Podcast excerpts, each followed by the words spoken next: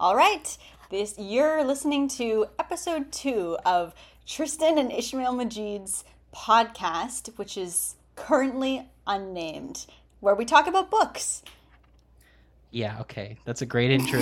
That's currently unnamed. Just being honest with our Def- audience. Definitely being cut. All right. So, um, this week we have decided to cover the Hunger Games. Initially, we were only going to do the first book, but as it turns out, we've both read the entire trilogy. Um, you know, in the break between our first podcast episode and this one. So, we're going to briefly discuss the entire series. Really, I'm so excited about this. I'm so much more excited about this than I was about uh, Murder on the Orient Express. The book that you chose. Even though I like that book a lot and like that episode, this one is gonna. I if you have a feeling, this one's gonna be something else. Yes, I, I agree that I, I it wasn't even my intention to read the rest of the series, but it's so easy to keep going that it was a very effortless uh, week. I feel like like the main th- takeaway we've had rereading these books, and it is rereading them because I think like most people roughly our age, we read these books when we were both like 10, 11, 12. Uh, and I, I think neither of us had read them since then, right? Uh, so it's been a long time. It's been years since we've sort of engaged with the Hunger Games. Even the last film came out like what seven or eight years ago. So it's been kind of a long time since we've engaged with the story. And I feel like the takeaway we both have is that these books are surprisingly very like they hold up surprisingly well and we enjoyed them i feel i mean at least i think i enjoyed this more than i thought i would Me too. I, it's definitely worth going back to, and I picked up on things that I assume went right over my head the first time I read this. oh definitely same yeah i mean because that's the thing that's what makes them uh that's what i like about these books they are ya books they're sort of geared at 13 year olds uh but and they work really well on that level clearly i feel like a lot of 13 year olds just were completely absorbed by this story back in the day when it came out myself roughly included i was probably even a bit younger than that but uh, but yeah they work really well as books for like tweens but they also still work really well uh, for old people like us Yes. And also, like, I'm kind of surprised that it was geared towards teens because in the last book, Mockingjay, people were dropping like flies, and uh, the the content of the people who were not dead, the things happening to them were also very explicit, and I thought would I don't know. I, I'm surprised that it was marketed towards teens. It's re- they're really dark. That's Yeah. one of the things I kind of liked about it. But uh, the, the sort of the sort of frank and honest look into the the sort of darker aspects of humanity and the sort of cynical take they have in a lot of cases. If- but if let's you- not get ahead of ourselves. Okay. We'll get. I think we'll dive a lot deeper into this when we get into the main bit. But I think you uh, insisted we have a certain structure to every episode, and we have certain segments we have to do, right? So Oh, oh, so calling me out on trying to keep this thing on track. Okay. Um yes. What shall we start with? what shall we start with? Oh, that's right. Author Ishmael Majid will now be giving Me. the author spotlight.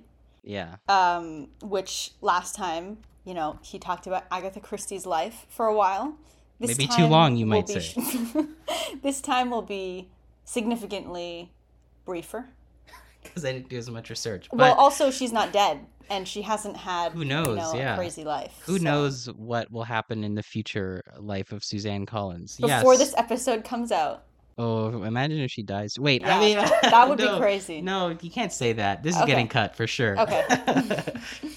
uh, okay. So yeah, so the Hunger Games. actually, oh my god. can I just add, this is actually coming at a good time because the movie, Oh, yes. the Ballad of the Somethings and Songbirds the and Songbirds, Snakes. is coming out in November. The so Hunger this is almost prequel. like promotional content. We're almost being topical. yes, like we should get paid. Yeah, we should we should get paid.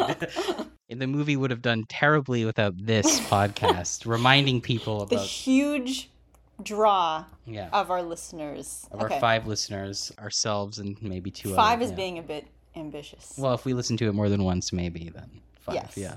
But Okay. uh, yeah, so Let's dive right in. The Hunger Games was written by Suzanne Collins. The first one came out in 2008. Um, so Suzanne Collins, I didn't do uh, nearly as much research on her as I did about Agatha Christie, but she was the daughter of uh, of an Air Force uh, serviceman, and I believe she spent a lot of her childhood moving from from base to base, what the Americans might call a military brat. Um, and so she kind of moved around a lot, and her father was a veteran, I believe, of both the Korean War and the Vietnam War. I'll edit that if that's wrong, but I'm pretty sure that both of those are true. So the military and war sort of had a place in her upbringing from an from a young age. She was always sort of engaging with these topics. She had to because of her family connection to it. And then after that, I mean, besides she sort of became a writer, she wrote for television, she wrote for children's television. She wrote a series of books called The Underland Chronicles. You can see them on the back of the Hunger Games book. It'll say from the like the number one best-selling author of the Underland Chronicles or something to that effect. Oh, um, yes. Sorry. Underworld? Is it Underworld? No, no, it's Underland, starting with Gregor the Overlander. Yeah, so that apparently exists and was apparently really popular uh, before the Hunger Games. Uh, I've, uh, I've, yeah, I mean, I've never heard of it outside from the back sleeve of the Hunger Games books, but I think they did really well, uh, relatively speaking. And then after the Underland Chronicles, I think her next foray into writing, at least her next major one, was the Hunger Games, which obviously became like pretty much like the biggest YA book, you know, of all time, or at least up there.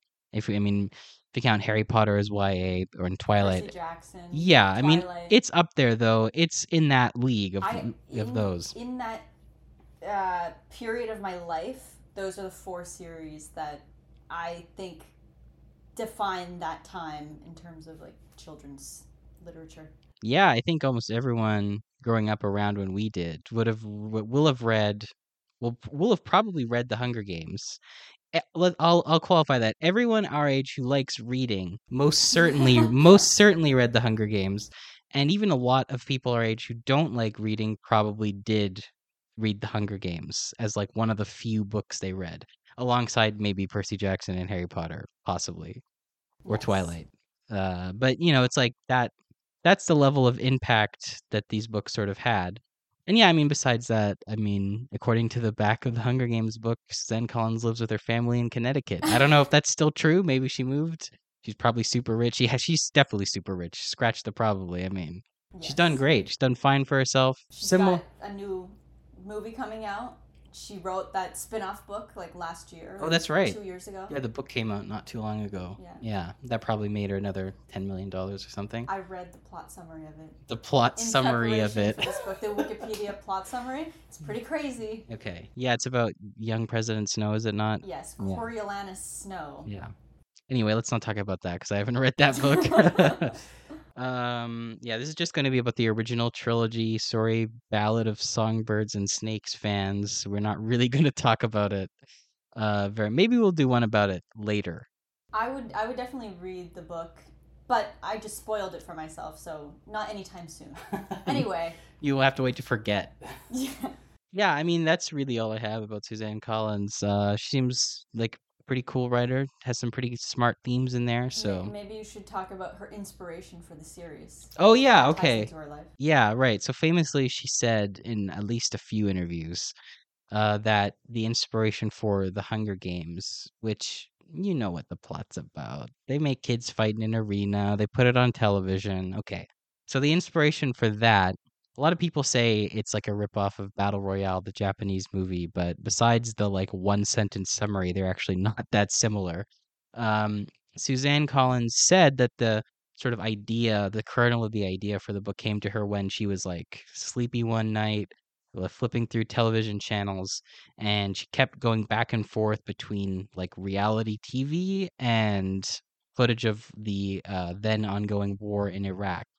So it was this combination of like sort of uh, shallow entertainment of reality TV, sort of exploitative shallow entertainment mixed with horrible violence in war that is what inspired her to sort of combine the two and uh, that's how you get a book like the hunger games which very much highlights both of those things at the same time Yeah. she also said that it was inspired by the myth of Theseus and the Minotaur, which you'll know uh, that Percy Jackson fans will know, for instance, that it. Uh, wait, or is he in Percy Jackson? Is Theseus in Percy Jackson? Uh, I don't think that myth is in it. The thing about him. The labyrinth is in it. No, but him abandoning Ariadne or whatever her name is, and Yeah. the yarn isn't that's That's in it? Jason. The labyrinth is in it. The labyrinth is I don't it. know if the like competition. Anyway, we'll cut it. this. This is this is not going in. But uh, Theseus and the Minotaur is a myth where uh, Minos, the, the king of Crete, requests that Athens send him. I think it's like seven girls and seven boys, but anyway, it's an equal number of uh, young girls and young boys to be sent to Crete to be sacrificed to the Minotaur, which is this bull-headed monster.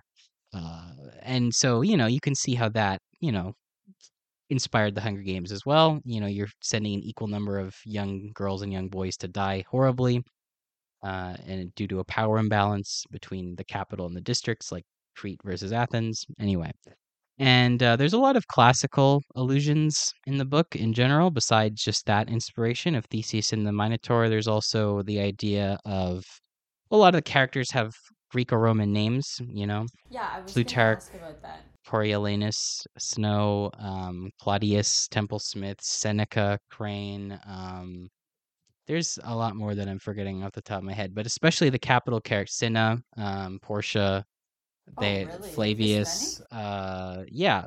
So a lot of Octavia, Octavia, a lot of the characters, especially the capital characters. Caesar. Caesar Flicker, that's the most obvious one. I can't believe I forgot that. Have Greek or Roman names. But were their names representative of, or some sort of allusion to the, the myths? Like, did they represent? Uh, Well, some of them are myths, some of them are real people. Um, I think out of all of them, a lot of them, I'm sure Suzanne had her reasons for. Well, that's for- the thing is like some people's names are kind of bizarre, and I couldn't really think of any connection to you know draw from. I think it was just more to evoke the vibe of, of ancient Rome because it also does have the the feeling of a gladiatorial arena. The Hunger Games. It's called the arena. You make people fight to the death. Oh yeah, Brutus Brutus. is a character. Yeah, yeah.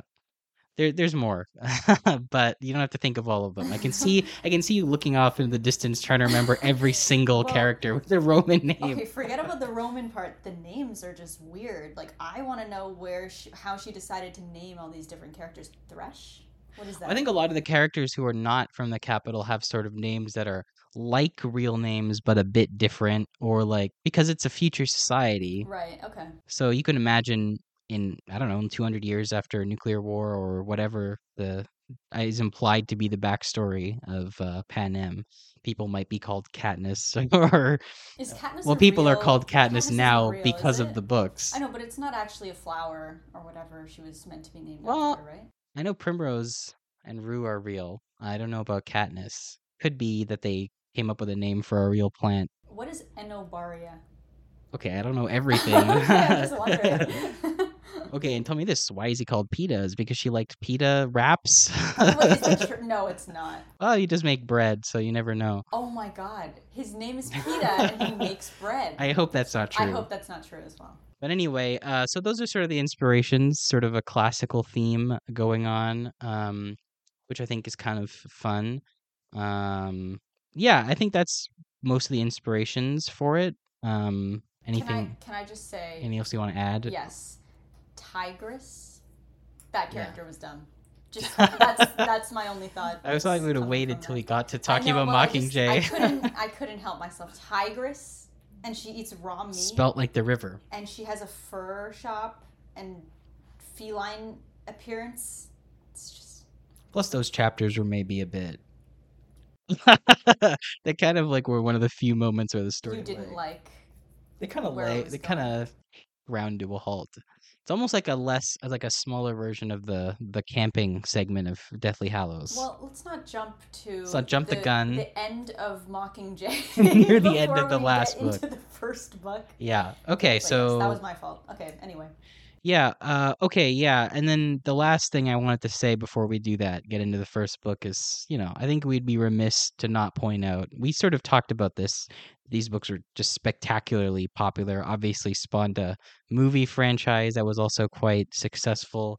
Um beloved by many 12-year-olds, 12-year-old me included. Previous 12 year olds who are now going on Old. to enter the workforce, Yeah. contributing to society. Enter the arena, so to speak, of uh well of trying to enter the workforce. Um, yeah, but uh, they were so successful that, like, we were talking a bit about this before we started. That like they, Hunger Games essentially created a whole mini genre of young adult dystopian quote unquote books where you had you know your Divergents, your Maze Runners, your well, I guess That eh, might have been it. no, there was more. Those were like the only ones that were successful enough to get like their own terrible movie adaptations made about them.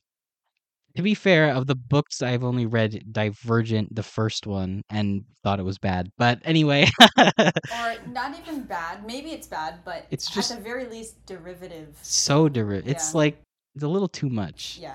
And also like the world building. Yes. In I- I Hunger agree. Games, the in- world building of the Hunger Games was so uh, thorough. It was quite good. really- it really felt realistic, but then it turned into, oh, how do we create a dystopian world? yeah, that's just with like a gimmick, with a gimmick, yeah. like some stupid gimmick. Like the Hunger Games, it's it's obviously quite exaggerated, right? It's it's it's like an exaggerated, almost stereotype of what an oppressive system would be like. But you could see, you can you can draw parallels to like real world regimes and empires and so on that had like an exploitative relationship with outlying regions say. Um but there I, I, like there would be no reason why you would organize society based on people's personalities. I can't a singular trait. like it doesn't make any sense how that would ever happen. Yeah. yeah so that's i don't know. I feel like none of them really even got close to matching the hunger games in quality none of the other ya dystopias Yeah, and that was one of the things that I was surprised about how well her world building held up when I went back to the series, like at my age now. Is um, you know I was I was impressed by how real it felt, um, even though obviously that scenario does not exist. It it felt like very well thought out. you could kind of feasible. imagine you could imagine maybe after a catastrophe something like that happening And it wasn't glamorous. Like it's a minor district. The other districts are equally, you know, pragmatic, like fishing and agriculture. Like it, it w- there was some level of thought put into how a government could function in this way without it just being like a, I don't know, some like fun, simplistic. Uh, world built by like a 15 year old who's like trying to come Right. up with like an edgy dystopian like story. Divergent does sort of okay we're, i'm not going to rip on divergent the whole time but it does sort of feel like like a 15 year old who loved the hunger games and wanted to write their own version of it. Right because you know organizing the world by resources is something that like a tyrannical regime might do. Maybe not quite to the extent that the capital does it but fine it's a book for 13 year olds like you know what though? Give it some slack. When the uh, when the when the uh, districts started rebelling against the capital, it did cross my mind that you know what, uh, yeah, if uh, one district goes on strike and they're cut off from all of their food supply, Yeah. that's actually a pretty good leverage to hold over the capital. if all the food comes from district 11 basically and 10 anyway okay so i think this is this is a good segue into i guess we'll talk about the books themselves we'll sort of go through each one and then talk about maybe the overarching themes that we thought were interesting. So i guess we can start with the first one. Okay, it would make most sense to do that. Sure. so the hunger games. Okay. 2008's the hunger games. After reading the full series, I did like, and, and I watched the movie, The Hunger Games, last night, so this is fresh in my mind. I like the simplicity of the Hunger Games before it spirals into the rebellion and all of these kind of larger scale things.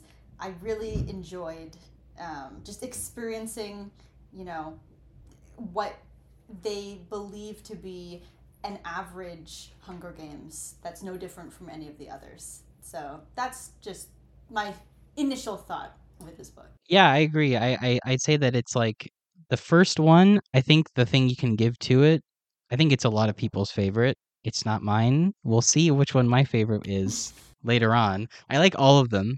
Just gonna say that first of all. I liked all three of the books quite a bit, and I think they're all similar in quality.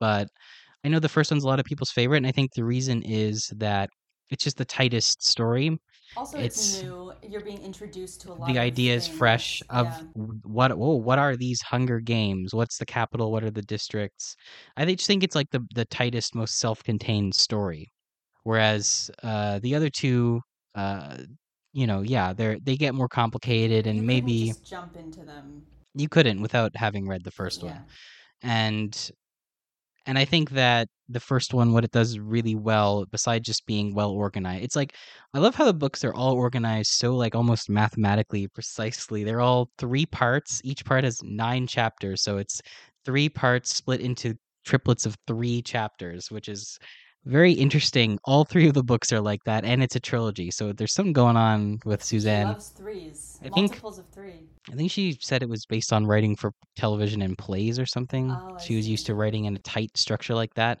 In the first one, the the structure works the best because it's like the first part is before the games.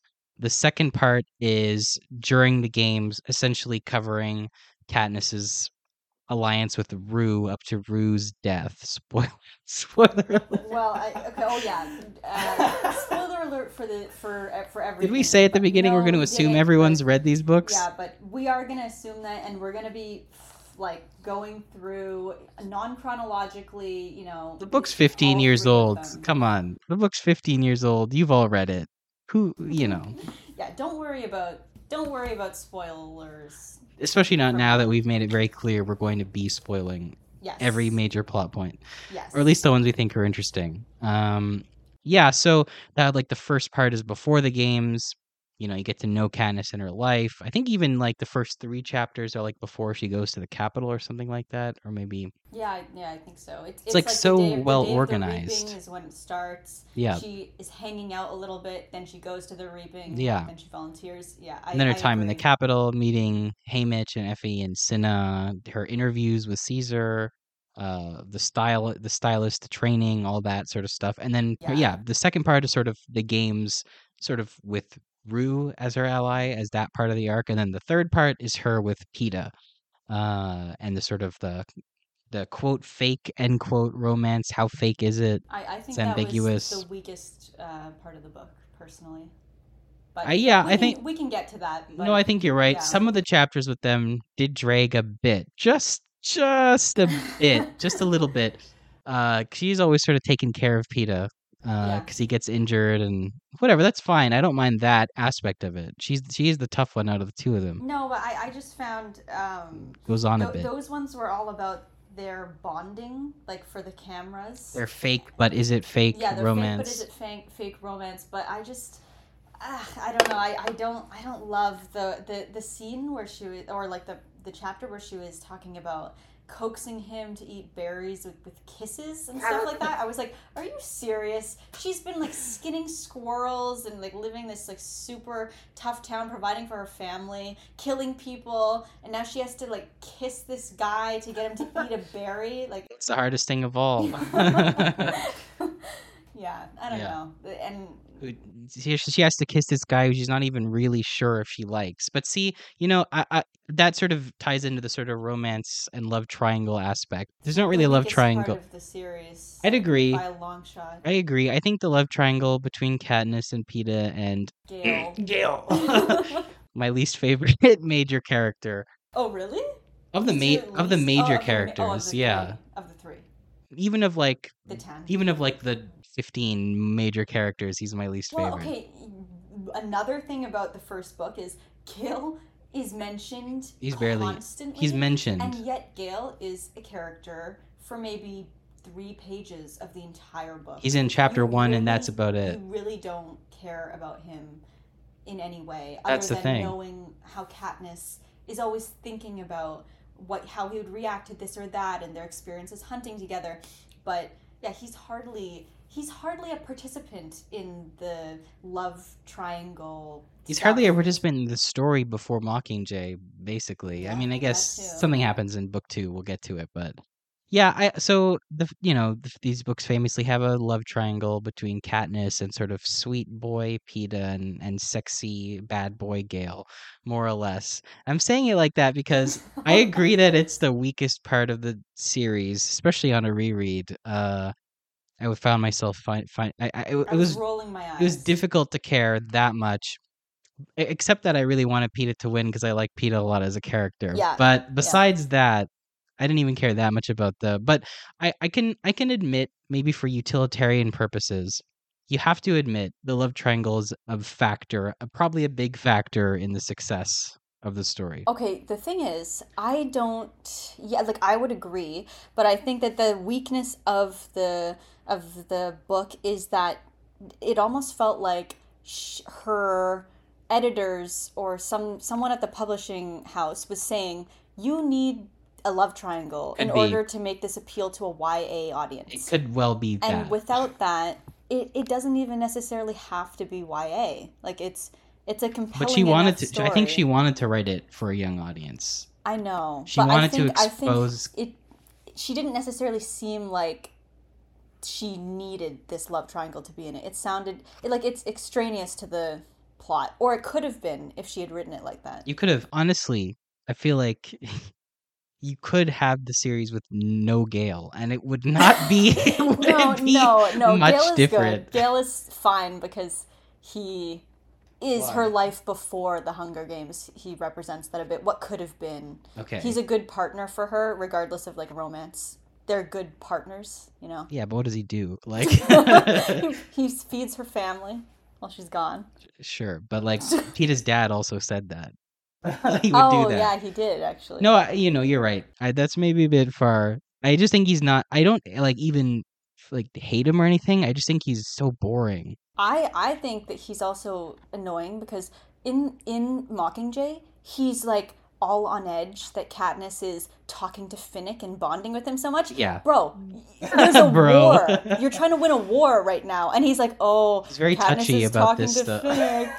He's very touchy They're both that. like extremely mentally unhinged after being in the Hunger Games twice. And, Yes. uh, oh, they're getting a bit too close. Like, Yeah, it's that's, true. Get over yourself. When. Finnick is well, okay. Well, we're getting way ahead of ourselves with that. But no, I agree. The more I think about it, the more I'm like, he's a bit Gale. sucky. He's sucky Yeah, he's, And boring. he's sulky. He's sulky. He's always He's like unhappy for some reason. He's a character type we've seen before. Interested in him like that much. Yeah, he's a character type we've seen before. The sort of brooding guy that's kind of not that interesting. Speak- Peeta's a lot more refreshing. Speaking of, um, you know, YA like love triangle stuff that made me kind of roll my eyes in the Hunger Games, specifically the, first first, one? one. Yep, I have a quote that um, illuminates this point pretty well. Okay, the um the quote is her talking about Gale. her being Katniss, who's the narrator yes, of sorry. the series. Yes.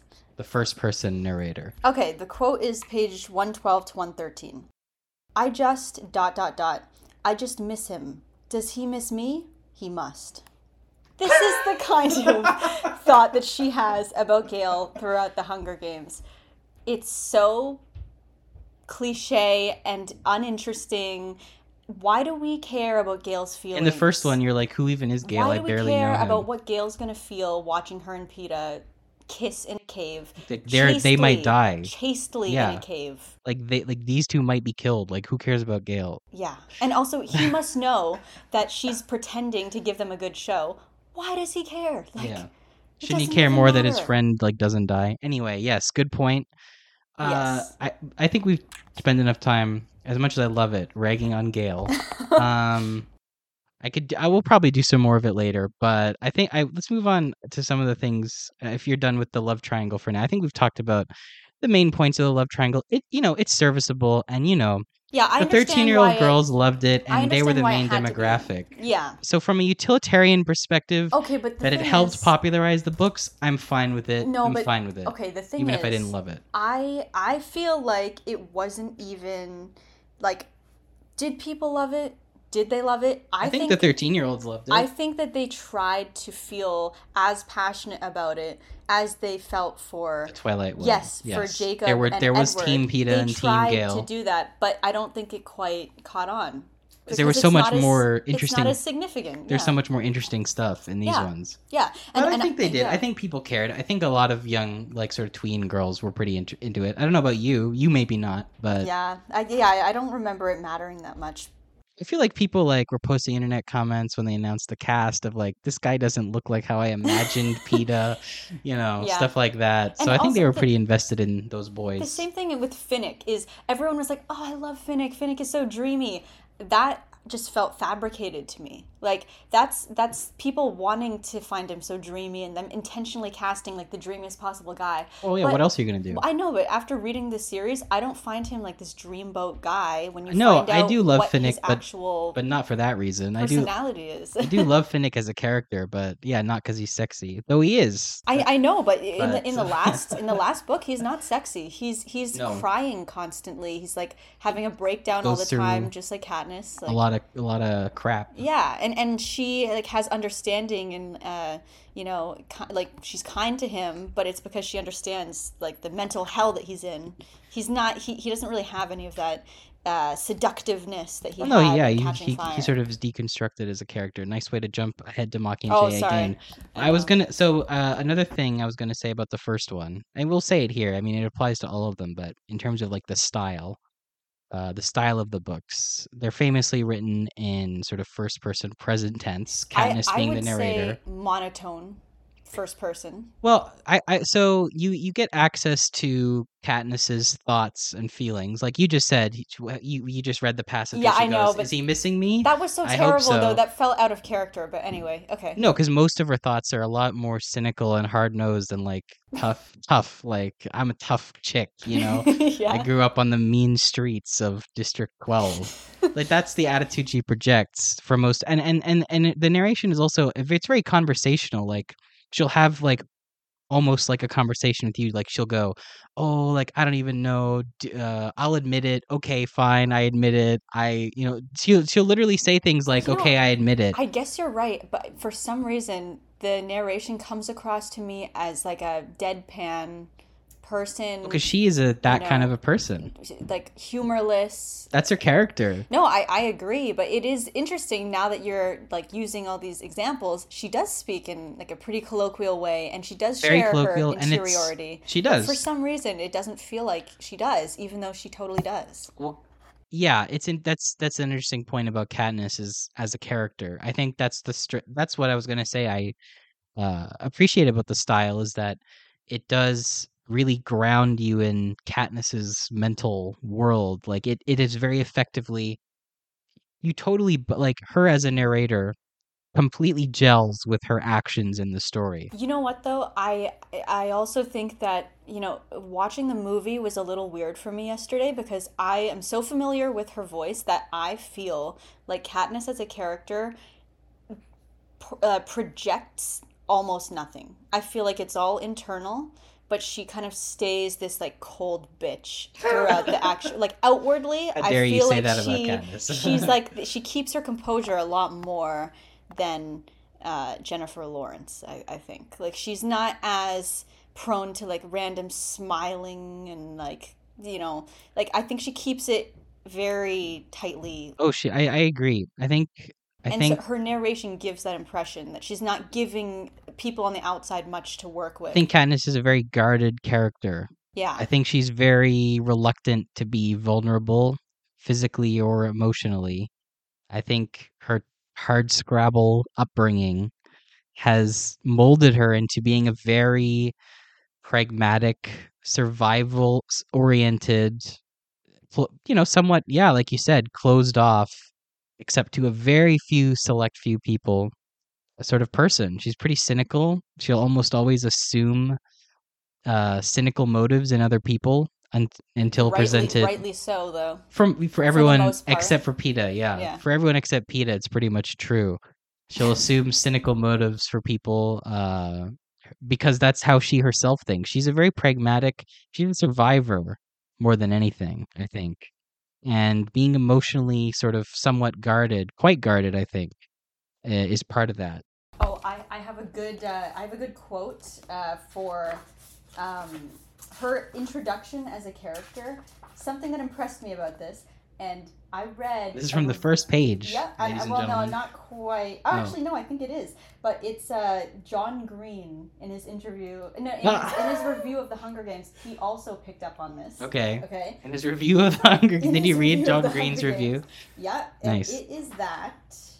Yeah, for the first page, it says she says of Buttercup. Which is a who's a cat, by the she way. says of the cat Buttercup, Prim's Her sister's cat. He hates me, or at least distrusts me. Even though it was years ago, I think he still remembers how I tried to drown him in a bucket when Prim brought him home. Scrawny kitten, belly swollen with worms, crawling with fleas. The last thing I needed was another mouth to feed. Right. the last thing I needed was another mouth to feed, so she was gonna kill this kitten in cold blood. Yes, so what I And she was like ten at that point. What I loved about this character is sh- literally save the cat is about Yeah. saving a cat as like a character defining moment as an introduction for a character. And instead, She- Suzanne Collins is doing the opposite. Kill the cat That's as the nice. introduction to the character. That's good. But as insight into you know her survivalist attitude, her pragmatism, Yeah. um, but also her responsibilities to others, like how much responsibility she has at that age to provide for her family. And the willingness to go to violence. Yes, like for other people or for her own uh, well-being. because I think that's another important part about Katniss. Um, I I think Katniss is a great protagonist. I love. I think she's one of the best like YA protagonists there is. She's she's definitely the least annoying. Like she's not like oh woe is me. She's what quite real. do?" Like she she takes action in a way that's very like it just has to be done. I'm just gonna do it, even if it's gruesome or messy. she's or- complicated. Yeah, She's not an uncomplicated figure. You know, she does a lot of very questionable things throughout the series. Eh, Starting on page one, when she was trying to drown a kitten, she also does kill several people over the course of the book. And and that one killing that stood out to me was the capital person when they emerged from the sewers In whatever, Mockingjay. and she immediately Immediately shoots an unarmed civilian and Yeah. kills her. a woman eating a sausage. Yeah. that was her only crime. Yeah, no, it's true. So she's, you know, she very much is a person who lives by violence and it comes to her easily. I think in Catching Fire, she says something like, it's so easy for me to turn deadly, you know? She, oh, really? it's something like that, something to that effect. Uh, and she, you know, she's like considering, uh, I think it's when she's considering like shooting Finnick in the back, which Oh, again, like, right. she's yes. oh she's she, it's that pragmatism that survival instinct like yeah to protect herself and the small circle of people she cares about she is very much willing to do whatever it takes she's you know like she'll dirty her hands. yeah She's okay with it. and that. does she does she's not morally pure in any way she does a lot of very questionable things which is good it fits the tone of this very dark violent and cynical book series to have a you know you know a a, a not a not an imperfect hero Yeah, but they don't take it too far though. She's No, she's not, like- she still like protects innocent things like her Yeah. sister. well she has a lot of sympathetic qualities too Yeah, the the the protective big sister aspect is probably her most admirable quality how like fiercely loyal and protective she is of people she cares for You her know, sister I especially I, felt uh, a little bit like um, like Suzanne Collins was kind of getting ahead of possible criticism of Katniss with you know how Joanna in Mockingjay hates her so much. Yeah and and her reason for it was like oh you're just, you just are so innocent and you have this like weird like moral yeah because she's uh, quote unquote pure but she's not though i mean but she, like, she like her, i understand what she means though by like She- oh you're so righteous she- like, yeah. you're so high horsed like that kind of fits for Katniss because she she definitely has a code That's which it. is like bad people no mercy. Yes. But if you're innocent, she will Try. not. She'll try, uh, unless you're eating that sausage. Unless you're eating that sausage. But that's a capital person who, in her books, is already corrupted just Yeah. by being a capital person. It's true. I, I think that's fair. That's a fair. She. I think she's a person with a code, right? yeah, like in, even including the She's um, got her own like the, the attack on the uh, the pyramid thing. the nut. The nuts. You keep yeah. skipping forward to I know, Mockingjay. I know.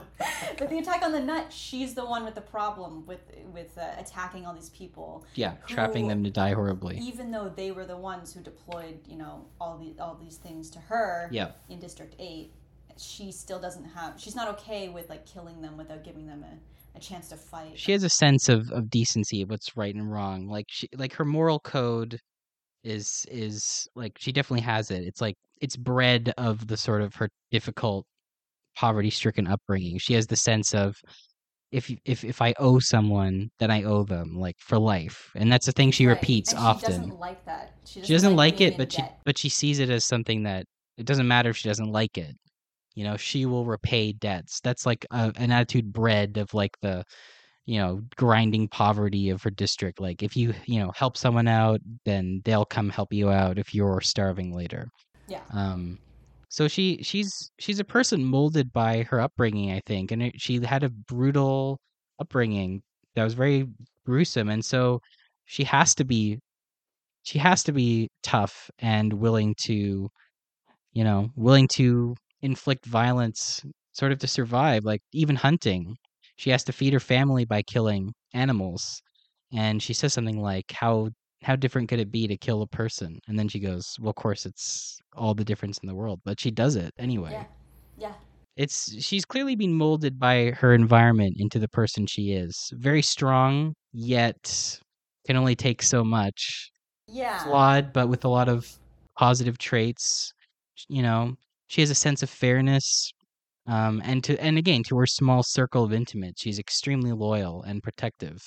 She's great, very complicated character. Uh, I love that about her. She's not simple. You can't sum her up in one sentence. Yeah. Yeah. Well, we just did, but we summed her up over like a long time. I think it's yeah. you know yeah it's true i, I really like katniss as a character i was I, I wasn't ex- i wasn't sure how much i would often the main character in series like this is a little you know like harry potter say harry's probably the least interesting main, Yeah. main he's not bad It's true. It's true. I guess he's bland. yeah he's not he's yeah. not terrible or anything but he's probably less interesting than ron or hermione say um Yeah. The thing I like about Katniss is like she's not precious. no she's not and, and the exact opposite YA protagonists usually are like so squeamish about murder. She's like very much not about what they have to do. She has a very like her approach is like it just has to be done, and I'm not going to think Yeah. too much about it, and I'm going to feel bad about it, but there's almost no time to feel bad about it until it's done. pragmatic survivalist Yeah. Yeah. And and that is it's so removed from, you know, the kind of people who are usually 16 She's like the exact opposite of Bella from Twilight, Yes, essentially. exactly. Yeah. and oh, actually, another thing about Katniss that I, um, you know, really noticed this time around was how big of an influence her father was on her. Yeah. His death. It really it carried through all three books, like her memories of her father, the things that he taught her, um, the trauma of his like violent death. Yeah. Um, it was like very impactful for her. Well, it made her who she is because she had to become the provider for the family after that. Yeah, Shit, but that's- I just the movies don't really go into that as much, No. which they can't because he just kind of flickers through her mind all the time, like in bits and pieces.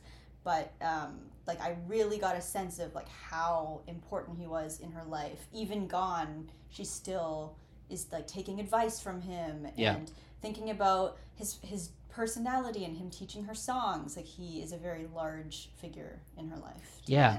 Yeah, he sang that Lorde song. But what Lorde song? The Hanging Tree. Didn't Lorde write that? Oh, Didn't no- Lorde do the version for the movie? I feel like she did. Oh, really? cut this out if it's not true. Yeah, I'm not sure. I I think, think no, no, Lorde- I think Jennifer Lawrence is the one. well, she sang it. probably sang it, but I think Lorde maybe came up with it. But came up with the what? melody and the- It's already written. There was some Lorde involvement in the Mockingjay films. I know, but I think it was that she curated the soundtrack. Maybe she did something else. Sure. Maybe sure. she did something she else. She did red. No, she did green flicker beat or red, orange, yellow flicker beat. Whatever that song was. I don't even know. that for it. Okay, this is all gonna cut. I know, but actually, that was a haunting. The, the Hanging Tree song. and and the the themes that it brought up that she then returned to, like the lyrics of it. I loved that aspect of Mockingjay. I thought it was really interesting because she like you know how she almost goes into like a professorial analysis of the song where she's Yeah. like, oh, but in the third stanza, even Yeah. more disturbing was. At first, I thought that the dead Yeah. murderer was the creepiest guy in the world, but then she feels like she is him in yeah, a sense. and and she starts to kind of the the lyrics are like flitting through her mind later when she's like, "Are you are you coming to the tree?" yes. She's thinking about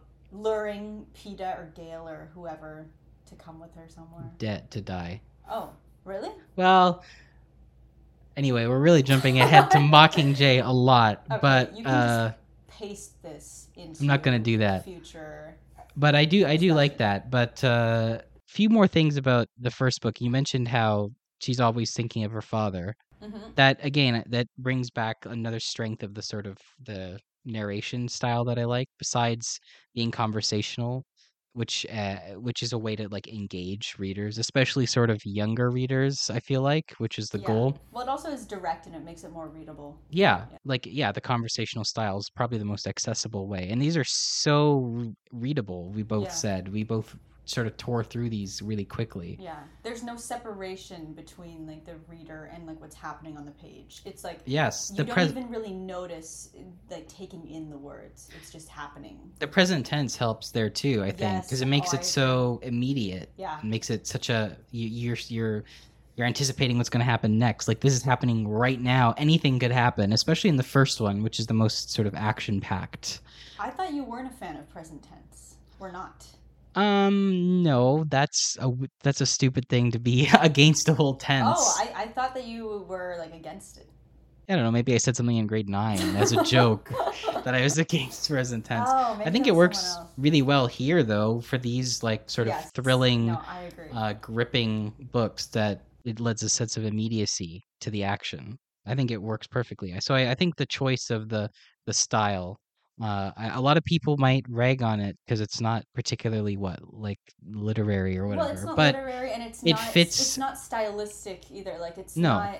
There's not an obvious signature of her writing style. But uh, yeah, I. but like it fits the story perfectly. And also, it's utilitarian the same way that Katniss thinks, which is just direct and Yeah. uh, not no frills. It exactly Fine. no frills grocery store. Oh God. no name.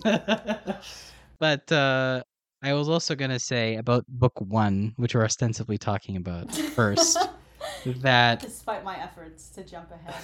one thing that was, um, you know, a bit different uh, this time around compared to the first time I read it when I was like eleven or maybe twelve, was that, and I think this is true just in general with engaging with art at this age compared to 12 year 12 years ago or whatever uh i found a lot more scenes sort of emotionally moved me than did the first time i read it. Where i was you know when you're 11 especially like when you're 12 or 11 you're like oh hey, will cry at a book? Oh i'm not gonna cry at a book. I didn't cry this time but i'll admit that i almost did a few times. Uh i think the Rue's death scene really got to me a lot this time. Rue's death. Yeah, it didn't for you uh, it got to me the first time I read it, and So it's the opposite. well, this time I was more like analyzing it.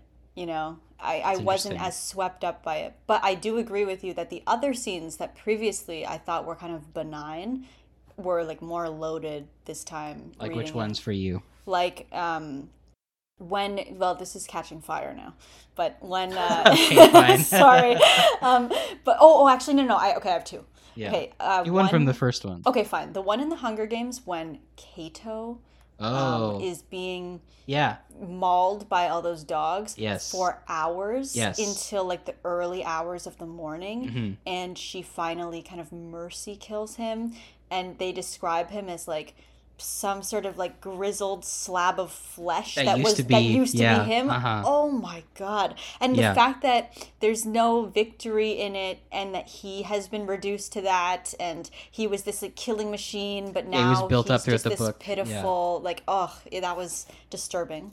Yeah, no, I complete, sure. I completely agree with that. Like, and and and also like she she was numbed even though the moment that he died there ceased to be like a, an opponent for her and Peeta and they they've you know ostensibly won the Hunger Games right. she felt no yeah, she doesn't feel any no victory. happiness or elation or anything. Yeah. yeah like that was a more powerful scene to me like the the way that that book even just wrapped up like the end of the book and them having to do all the press and her like like trauma after it was just very interesting how numb it it all was anyway yes No, I agree. I I think that scene was really great, and and one it it ties into another thing I w- wanted to say. I thought was very strong about the first book that uh they really made it so that all the tributes, uh even the quote unquote sort of bad guy, but that's not even true. Like the ones that you might position as an antagonist in the story, like Cato, they all have moments of empathy. Like Yeah. that, or even when or they're, um, they're Glimmer Glimmer is killed by Thresh and Oh, Cato is begging her not to die. You Oh, know, it's yeah. it's very like he's a he's a person. He's like a 16-year-old or what a 18, whatever. He's at most 17 or 18. He's a young person. He he's just in this situation. Maybe he sure he volunteered, but he didn't really know what it was going to be like. Um and you know and and I I especially liked the scene where Katniss uh this is just after Rue's death scene where she well Katniss Rue is stabbed with a spear, impaled by the boy That from guy. District One, Huey. Marvel. oh We learn later that his name is Marvel. oh that's right um. Oh, Glimmer was District One, wasn't it? Uh, I, f- I forgot. I don't I, know. I, said something it's wrong. Hunger Games fans, don't come at me for getting the name of the District 2 girl wrong. I think I did though. Uh yeah, but so so the boy from District 1, Marvel, kills Rue, and then right after actually before Rue even dies, Katniss kills him by shooting him in the neck with an arrow. He's described pulling the arrow out and then drowning in his own blood, which oh yeah. is a very frank description of violence that again this is our hero who's doing this. And then later on she thinks about how her and Gale were talking about how it couldn't have been that different to kill a person than all the animals they've killed. Uh, she says earlier on the page she, she's thinking about the boy. She says then i realized he was my first kill. Later down in the page she says i hear Gale saying how different can it be really amazingly similar in the execution. A bow pulled, an arrow shot, entirely different in the aftermath. I killed a boy whose name I don't even know. Somewhere his family is weeping for him. His friends call for my blood. Maybe he had a girlfriend who really believed he would come back. But then I think this part is interesting, this next part. But then I think about Rue's still body, and I'm able to banish the boy from my mind, at least for now. Hmm. So it's an interesting passage because it gets to the sort of contradictions in Yes. Katniss' character and I think in the themes of the series. Because at first, she's thinking like, "This is a person I killed. He had a family. He might have had a girlfriend. He had people who loved him, uh, and I killed him quite horribly." Then she thinks, "Oh, he killed Rue, so it's okay, maybe." But then, at least for now, implies Right. that she she can't. That doesn't yeah, work. like she can't afford to view them as pawns in someone else's game until she has won that game and they're eliminated as immediate threats. what's the idea of like she killed him in revenge and at first revenge makes it feel okay but it can't Right. forever and like she knows, some part of her knows that it that it's not. that it's not nothing can actually make it okay Yeah. Like obviously she had to like what position was she in? But she was forced into a position where she had to do something that you can't really say was okay and no matter how you look at it.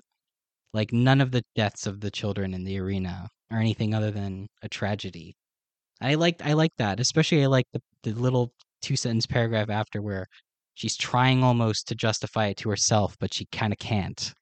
And it's like it it the the motive of revenge for violence. It's like trying to break the cycle of violence, which I think is a very interesting theme that a lot of the, the books go into. Mockingjay really picks up on this theme a lot. I know we both we both really want to talk about Mockingjay, but I thought that was a pretty standout moment, and it gives some empathy to a sort of minor character that could easily have been cast as Yeah. a villain in a less mature story. Well, it was. It's interesting how um, in Catching Fire, she has to go to his district, and then she kind of is aware of the, you know, what what reason would they have to like her? They have every reason to hate her, and therefore the districts remain separate and against each other instead of the capital. Like Yeah. that. Yeah, that makes a lot of sense. Like where she learns his name was Marvel. She didn't even know his name at that point. Yeah, and Yeah. I think like that was an interesting motive um, for the victory tour as well because none of the people in each of the districts except for her own are going to be happy that she won Maybe eleven, but eleven. Which one's that? Brew? yeah, Oh no, they're not going to be happy. Remember how she? I mean, it doesn't end Rue's well. family are miserable. Thresh's family are miserable. Like Definitely doesn't not- end well. They don't want to be seeing her though. They want to be seeing Thresh or Rue. Sure. You know, like they have to stand there and like applaud her. Like, She had moments of solidarity with both of them. that you know what that was emotional when they um, did the sign to her, like Yes, the three I agree. finger sign. Not to jump ahead to Catching Fire, but to jump ahead to Catching Fire, I agree that that moment where they went, where she gave the speech about Rue, that uh, I'm not going to quote it because I just read a quote, but where she talks about you know how everything beautiful reminds her of Rue, like that almost got me choked up as well. yeah, although you know when you think about Rue as a character, she had maybe a Tread chapter. very carefully. I know, but, but Katniss was only with her for like one night and then she died. Like That's even more sad. just they had they had so little time that uh like I don't I don't love Rue. She had s- I just what? I'm just sad at, at the at the loss of her. Leave your I own house, I don't please. love Rue. Leave your own house. Because you know what? No one loves Prim. No one loves Prim or Rue. They just represent innocence and Mm. like a child. Rue's more likable than Prim, I would say. A little bit, but I mean I was has, like, totally three lines. I was totally devastated when I read that Rue's death scene. You know what- I'm not gonna lie. Yeah, m- even more so than spoiler alert Prim's death scene. that kind of didn't that didn't get to me as much. Well, there was no, there was no like last words. To, like there was no, there was no uh, like glamour or like romance to to Prim's death at all. yeah, it Yeah. just it's just uh You didn't even see Prim dying. she Like, just you- explodes. Yeah, like she just explodes and then the scene is over. it's more important for the well no it's not i mean rue's death is, is also just pivotal for the story it really I mean because it sets off katniss giving her passionate off the cuff sort of speech to rue's family um, know in funny? 11 and that sort of is the main sort of spark in the catching fire uh, rebellion Oh, you know well done. the uh, that one uh, for some reason the Hunger Games that I was reading, um, the page where Rue and Katniss are like finally reunited, like or not reunited, but that When when, they first her? join up, oh when they first um, meet was ripped out of my book. what the hell Yeah, like the, the, I could only read like three words of that page. Um, and then the rest. see that's why you don't like know. that's I guess they had some incredible establishing dialogue. Before you didn't even get to know her you had her best scene took taken out Yeah. No, yeah, it I don't totally- really know why. Totally, that scene left me a total wreck emotionally. I I guess yes. I mean that's not an unpopular opinion. No, And I I agree. I I probably felt that at one point. it's well. interesting that we had the opposite thing where when I was 11, I was like, "Oh, okay, what? It's just a book. I'm not gonna feel anything. I'm not gonna feel Well, anything from a It's book." It's probably because that that you had the opposite reaction. yeah, now I don't care. Yeah, before I was like, oh, now now I can see like how she did it, but I already felt sad back then. Yeah, you'd already cried yourself out. about I hadn't yet. I had to do that last week. Uh, okay. Uh, I mean, anything else about book one yeah, I, I specifically thought so. I thought so. Um, need to cover? oh yes. Okay, so my pet peeve. okay. My pet peeve for this book was the punctuation. I found oh, a lot of one-word sentences. no, not, not even that. I found it really like juvenile and um, you know, like in create the creative writing program, you're told that doing stuff Insider knowledge, Yeah, folks. you're, you're told that stuff with like excessive punctuation is like a cheat. so what do you think? Too many commas? It's like Uh, a crutch. No, not not too many commas. Too many ellipses. Oh, there are a lot of ellipses. Marks, like um, rhetorical questions. Like Rhetorical questions can't be that bad, right? That's a style Um, thing. But I agree with exclamation, you know what? You're Uh, right. You're right. Rhetorical points. questions is okay, and also they can be done well if it's like especially if it's a conversational sort of stream of consciousness narration like this book. I just okay. I want to just But I agree. one thing. Exclamation mark really- should be very sparingly used. Yes. I agree. So this is on page 117. Uh, Katniss and Haymitch are talking to each other, Uh-huh. yelling at each other, more like. 117. So this is uh before just before the games, I guess. Um, yes. Yeah. Okay, and um, this is a conversation that they have. I'm gonna point out the exclamation points. Like I'm gonna say exclamation point Yeah, just so that you can understand how many there are in this one exchange. Okay. Katniss says, "But I don't want them to!" Exclamation mark. They're already taking my future! Exclamation mark. They can't have the thing that mattered to me in the past! Exclamation mark. Haymitch replies, "Then lie!" Exclamation mark. Make something up! Exclamation mark. that is one, two, three, five consecutive exclamation marks. Yeah, each sentence. Yeah, yeah. Yeah. This is when they're preparing for the interview then, yeah? I Is guess. that- I guess it I think is. that's I think that's what that means. I think that's when she says that.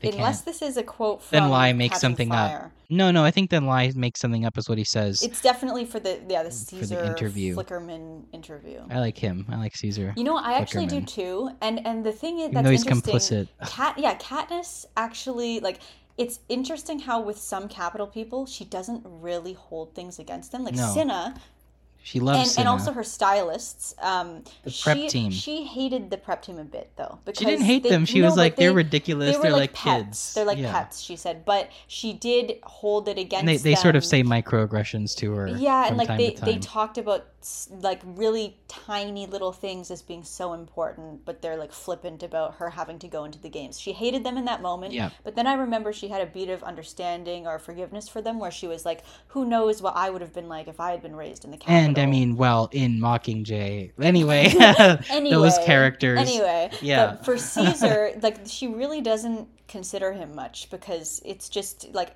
every context. She says something like he helps them yeah, out. He, tries to help us out. He he he makes them look good, and he like makes it easier for her to like speak by doing like most of the work or whatever. I think that's true. I mean, he's a he's an interesting character. He doesn't get you don't really see a lot of him, He's not really worth talking about, I guess. but he's a complicated character because he's com- he's obviously super complicit with the system. He's literally a fixture of the system, whereby these kids who he talks to all die, or at least most of them. But yet, yeah, he seems to have something. He's able to empathize with them. Well, anyway, maybe when we talk more about the whole theme of the sort of uh, entertainment, well, we can talk more about him. Yes. Oh, okay. So should we talk? So I want to cover two things: Peeta as a character, and also yeah, the entertainment. We can talk about let's let's do Peeta as a character, and maybe we'll do entertainment near the end because it's in all the books quite a Okay. lot. So um, should we do name that Chad for Hunger Games at this point, or should we do them all at the end? Um, one more. I just wanted to say one more thing about book one, which was I think that they did a really great job. I think the best job out of all the books in highlighting the sort of the inequality between the districts and the Capitol because we get such a nice look at Katniss's life, and then this is before she has her oh, mansion. Oh, yes. in, in yes. Catching Fire. So we really get a sense of her, you know, in deeply impoverished life in District 12. And like just the way that she like describes the food they eat in the Capitol I or was going like to say that too. hot chocolate, how mind blowing hot and, chocolate and how is. rich it's so rich that they are almost like throwing it up after they eat. I mean, that's in Catching content. Fire, but yeah. No, no, no, no. that, no, no, no. That was in um when they first get on the train. Peeta and Katniss are eating these rolls, dipping them in hot Yeah. chocolate, and then they both look green. Like because they've eaten so much. Because yeah, like they're they can't really hold down. Catching fires when they food. actually drink the stuff to vomit. Yeah, but they don't drink. They it. don't, They're but, just but they see other people do it. Yeah. yeah no Uh, I, I totally agree with that and also i think that the the fashions and the accent Yeah, of the the- crazy that's fashions. described like it's it's she could have just said um, oh, like that she had tons of eyeshadow and makeup on. But Yeah. instead, it's like more extreme, more eccentric and Yeah, strange. They look like that. freaks. I think that's and, one of like, the they strong tattoo their skin and like Tigris, your favorite. yeah. Character. I was thinking Octavia's green skin. She's green. And Cinna's uh, golden uh, like Cinna- eyeliner. Sin is a lot more subtle. Than, no, I know, but I just them. they're unconventional things like beauty procedures. It's not just it's garish. yeah, but So but, it's- but it's, it's like over it's the top. definitely It's fictional.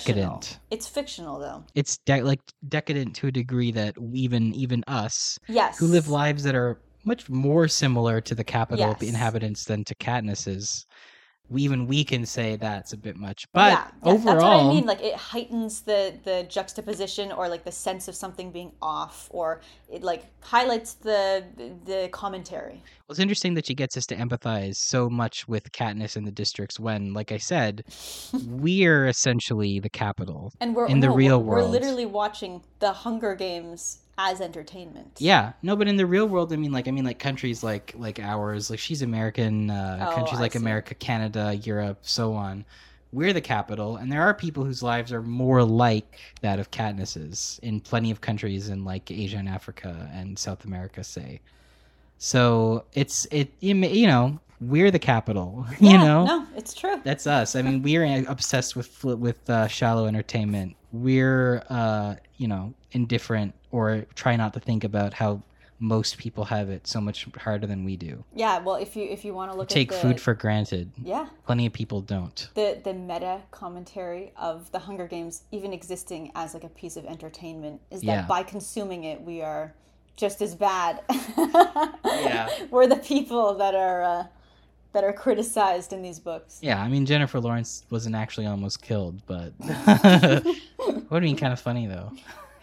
well, just the fact that we're watching we're, we're watching a to the death uh, battle royale arena s- scenario, even though it's fictional, like that is what There's we're watching something entertaining. for entertainment. It is entertaining. Violence is entertaining to people. and competition. the books interrogate that like fighting violence this sort of stuff is entertaining to us even if we know that it's wrong for it's it has an allure It, it's actually very interesting that the thing that inspired uh, Suzanne Collins was partially reality TV. yeah Because now that I know that, I really understand Like, the a hu- choices she's made. With it's a huge part of the books. Yeah, like Katniss is so much less.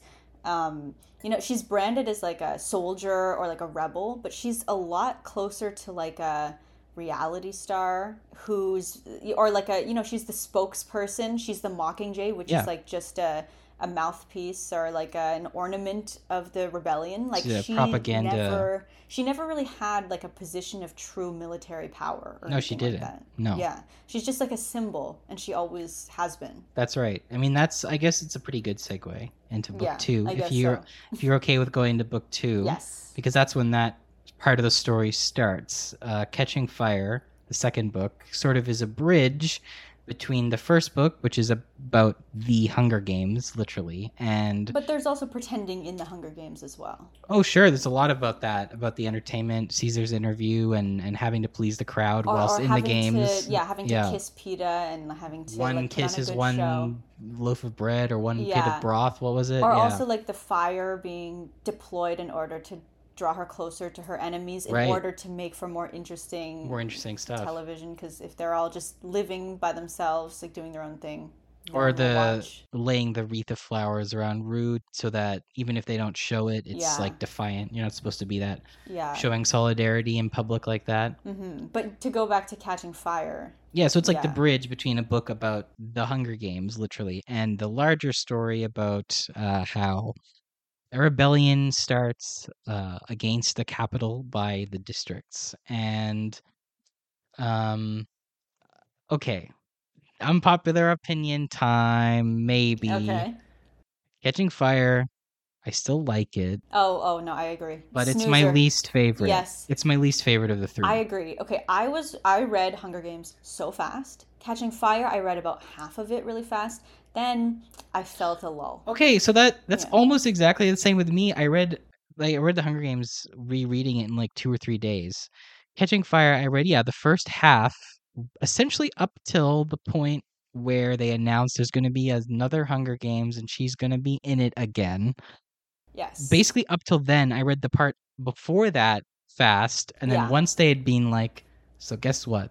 The story is going to be the same story a Yes, second time. Yeah, that's when I sort of stopped. Yeah, and also that was where the the book, this series could have gone really badly. Like Mockingjay, you know, is is of a higher quality than Catching Catching, Fire, Fire, but yes. it could have been way worse than Catching Fire. Yeah. Because if it had just been, okay, we're going back to the arena, it's another Hunger Games, that would have been If terrible. it had been a third Hunger Games, yeah. that would have been the worst. or, so or just like if if the second Hunger, Hunger Games had been what it advertised itself to be, that would be terrible as well. Yeah. Like the fact that it was actually a cover for the um, rebellion and like the other people, that's good. I'm Yeah. glad that happened. No, so I I agree. I I really do think that there's a lot of good stuff in Catching Fire uh that we'll get to, but I yeah, my fundamental problem is the same as yours. I, I don't think it had I don't think it had to be she goes through the Hunger Games again. I don't think that had to be the story. You could have easily written it differently like I would have liked to see a story where her and Peeta are mentors now. That would have been interesting. Yes, that would have been, and also it was derailed before you even figure out who could have even possibly won. Like the the Hunger Games well, no one wins. second no i know Yeah. but that's what i mean is like you're not even invested the same way that you are as a reader in the initial hunger games because a it doesn't even see it through. Like it's only it's a and- lot and it's, it's smaller part of the book. Yeah. smaller part of the book uh so you get less time to build them up less time to be in the games. The games themselves are fine uh but yeah i don't know something different. Even if she was going to be in the games again i thought maybe it would have been interesting to maybe have Haymitch with her instead of Peeta I- if they're oh going to do the quarter quell thing to change up the dynamic a bit. I was so i was actually fascinated by Haymitch in this one because you Yeah. learn more about how he got to this position of like the sad drunkard like Yeah. cynical just like Katniss and you're like oh wow. How did he turn into this? And what are his true thoughts and feelings? So that was interesting when they were watching the tapes of all the previous victors but again it felt a little bit like a felt more gimmicky to me than than previously like it didn't they didn't have to show all of the victors to video like it So- was it was interesting but in the way that like fan fiction is interesting So I, I really think that it is just that one, it's a big problem at the core of the story. But almost everything else I like, there's a lot I liked. I like, for instance, you said the scene where they watch Haymitch's games. That was one of my favorite scenes because it, mm-hmm. like you said, it really, yeah, it shows you know how he got there. I thought that was that might have been my favorite part of Catching Fire. Yeah. Like when you see his games and how he, you know, he had that sort of similar to Katniss, almost that pragmatic sort of street smarts. You know, I don't know if street smarts the right way, but like a pragmatism, like a an intuitive intelligence, Yeah. right? Where you could figure out how to use the force field to bounce the axe. Yeah. And also the fact that he was only 14 and Yeah. he looked very attractive back then and clearly they're implying that now he's like a wreck. He's a he's an old bum, basically. Yeah.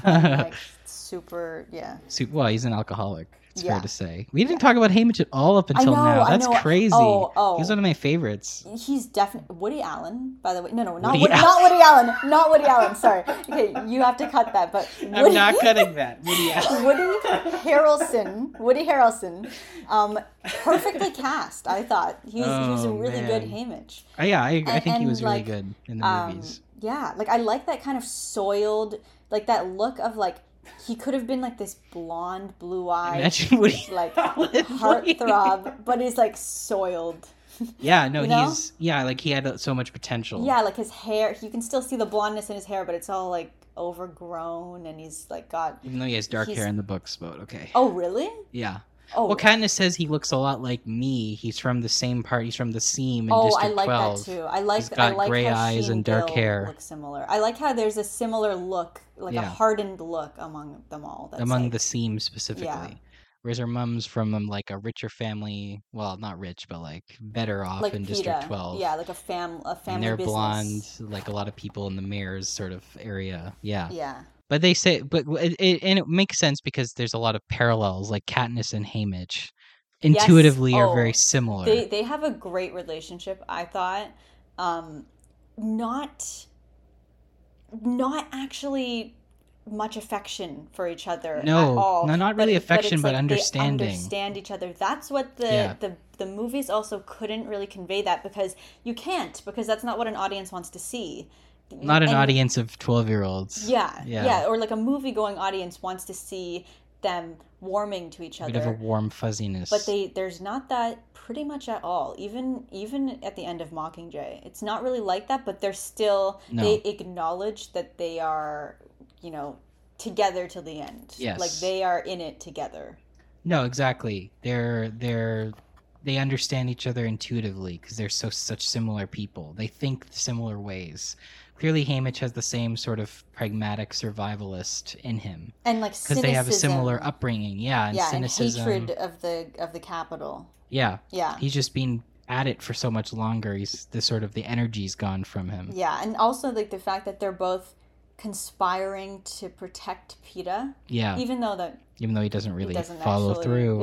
Yes.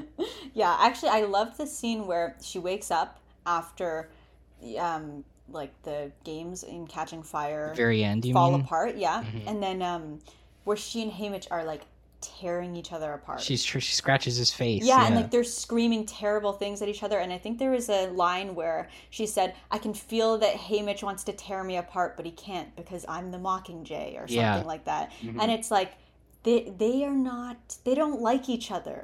They, see they see the worst parts of themselves. Yeah, but the they other. under that's why they are the only two people who really can communicate without speaking. And even Yeah. at the very end in Mockingjay, Oh my god. when they Save talk, it for Mockingjay. I know, but when they talk about possibly introducing a new Hunger Games, yes, yes. he intuitively understands that she says yes. He goes. She says, "Let's see how much he really understands." reason. Yeah. She goes, "Let's see how much he really understands me," or Yeah. something like and that. And like I like that that doesn't have to be explicitly stated at that point because we know at yes. that point. Yeah. No, it's true. Yeah.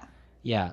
Uh, I agree. Yeah, I think Haymitch is one of the strongest characters. Like he's he's hard. He's simultaneously hard to love and easy to I love know. at the same time. know. You know, which is it's crazy how I think the character work is really quite strong. yes. in yes, these books. I agree. Most Well, of the major characters are, are really well defined, and most of them are quite likable or hateable. I think that's the goal. It's the fact that he, um, he takes himself seriously as their mentor, like, and he doesn't really Once they show, once they show that they've had to have some fight in them, when she tries to stab him, yeah, right? yeah, Yeah. but, but like not even, but like beyond that, he he's like truly invested. He in really does what care for to them. Yeah. Yeah, And there is a scene in the movie that's not in the books where he sees Katniss's burn and then he kind of fixes his hair and then he goes to like schmarmy talk to the Capitol people. yeah, And that's how he they imply that that's how he gets sponsors to like send her the medicine.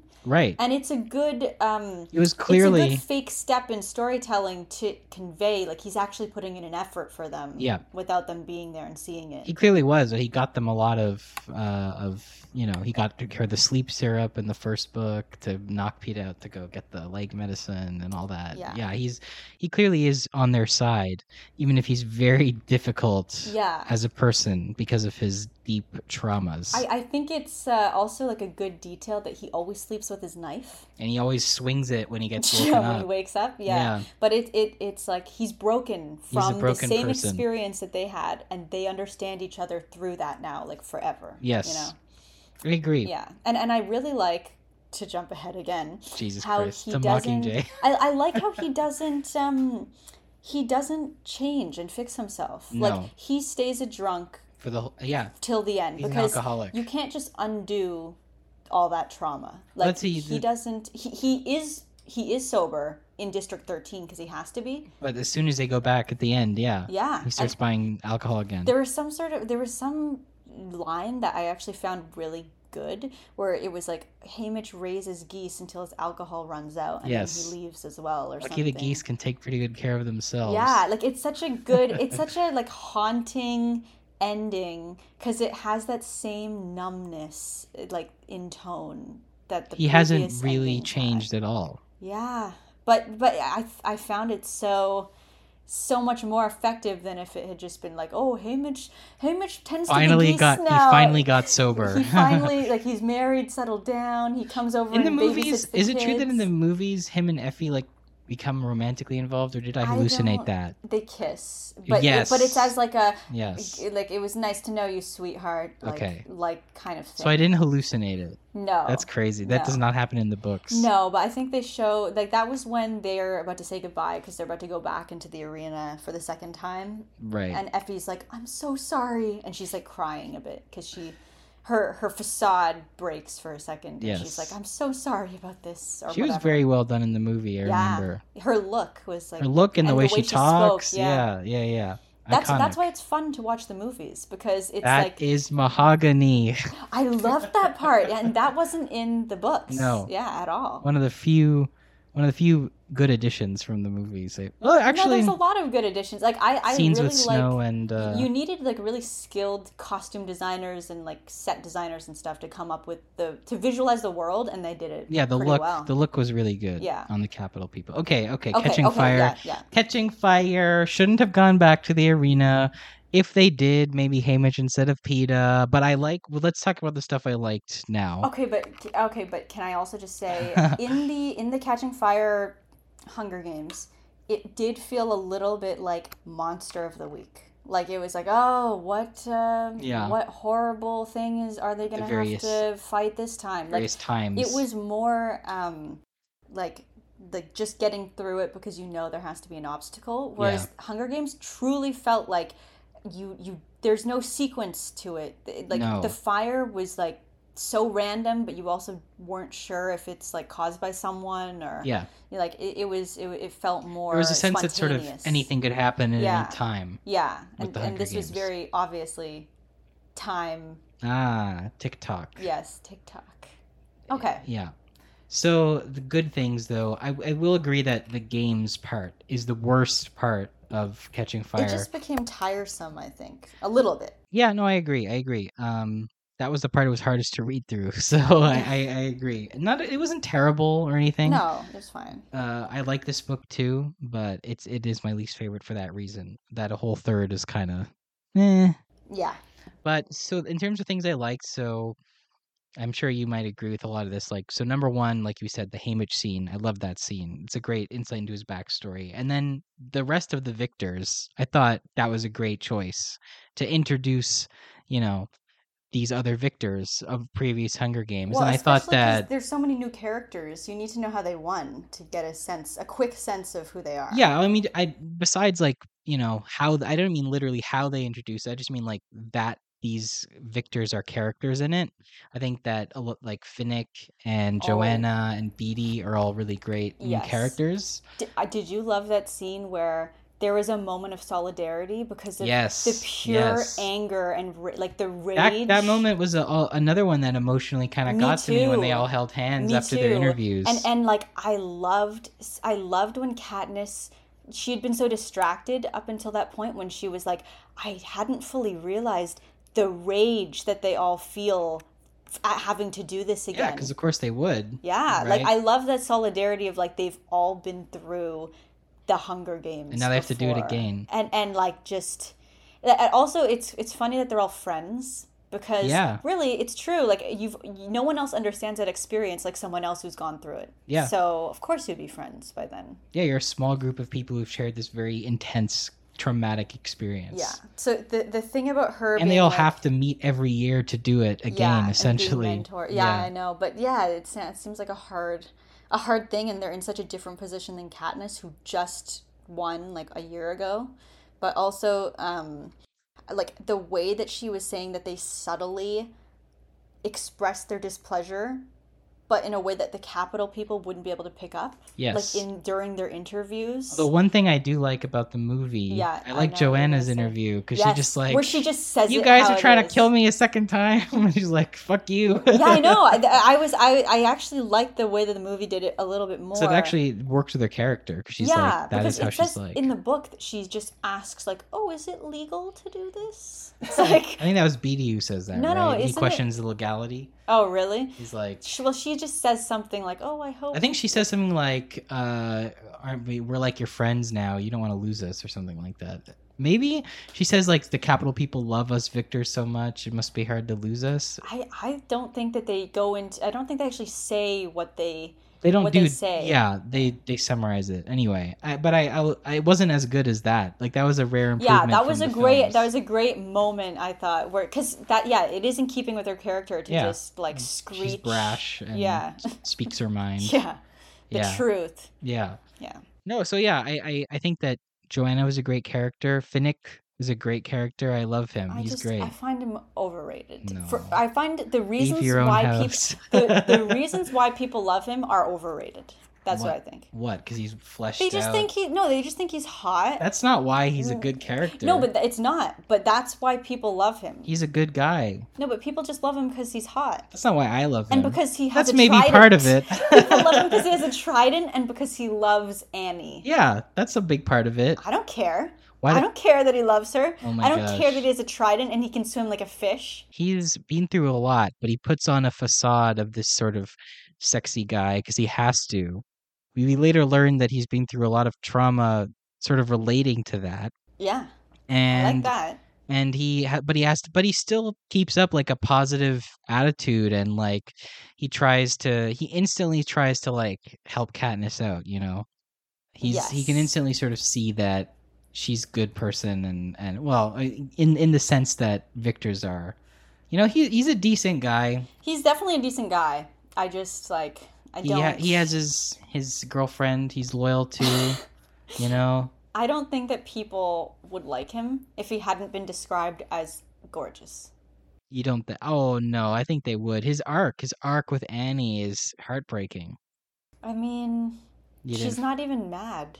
Like she's just Annie Yeah. Oh, she's barely in it. she just speaks normally, and but Katniss oh, she was like, she- "Oh, she's just has moments of abstraction or something." no, she like stares silently for a while, and Finnick has to be like, "Hey, come back, come on, come Yeah, on, that- come that's back." what he says. well, they- yeah, I'm I'm adding the snaps, but like she says something like he has to bring her back to reality. She has like PTSD moments essentially. Yes, yes. Like I, I liked when they heard the Jabberjays, and then you saw his actual Right. true panic for the Yeah. first time. because before that he was just like this confident, you know, hot guy. Like- but this is when you learn that he's a person. He has feelings. with the sugar cubes with was so Mags, his relationship with Mags. Oh, you're right. You're right. Okay, fine. The He- Mags thing was really sad. Actually. yeah, yeah. That moment really got to me. She just walks right into the fog.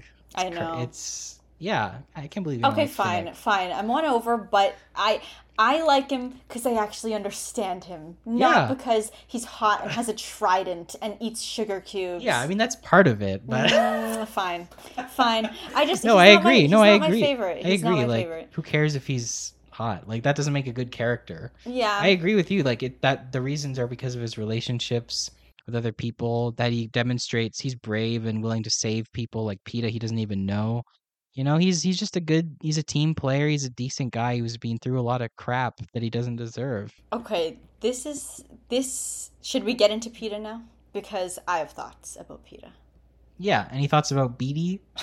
Oh, I like Beetee. I like Beetee. I, I like how he's just like a you know a genius. Your average genius. Average smart guy character. Yeah, like yeah. who who is like kind of stuttery and kind of like awkward and Yeah, like has glasses. Yeah.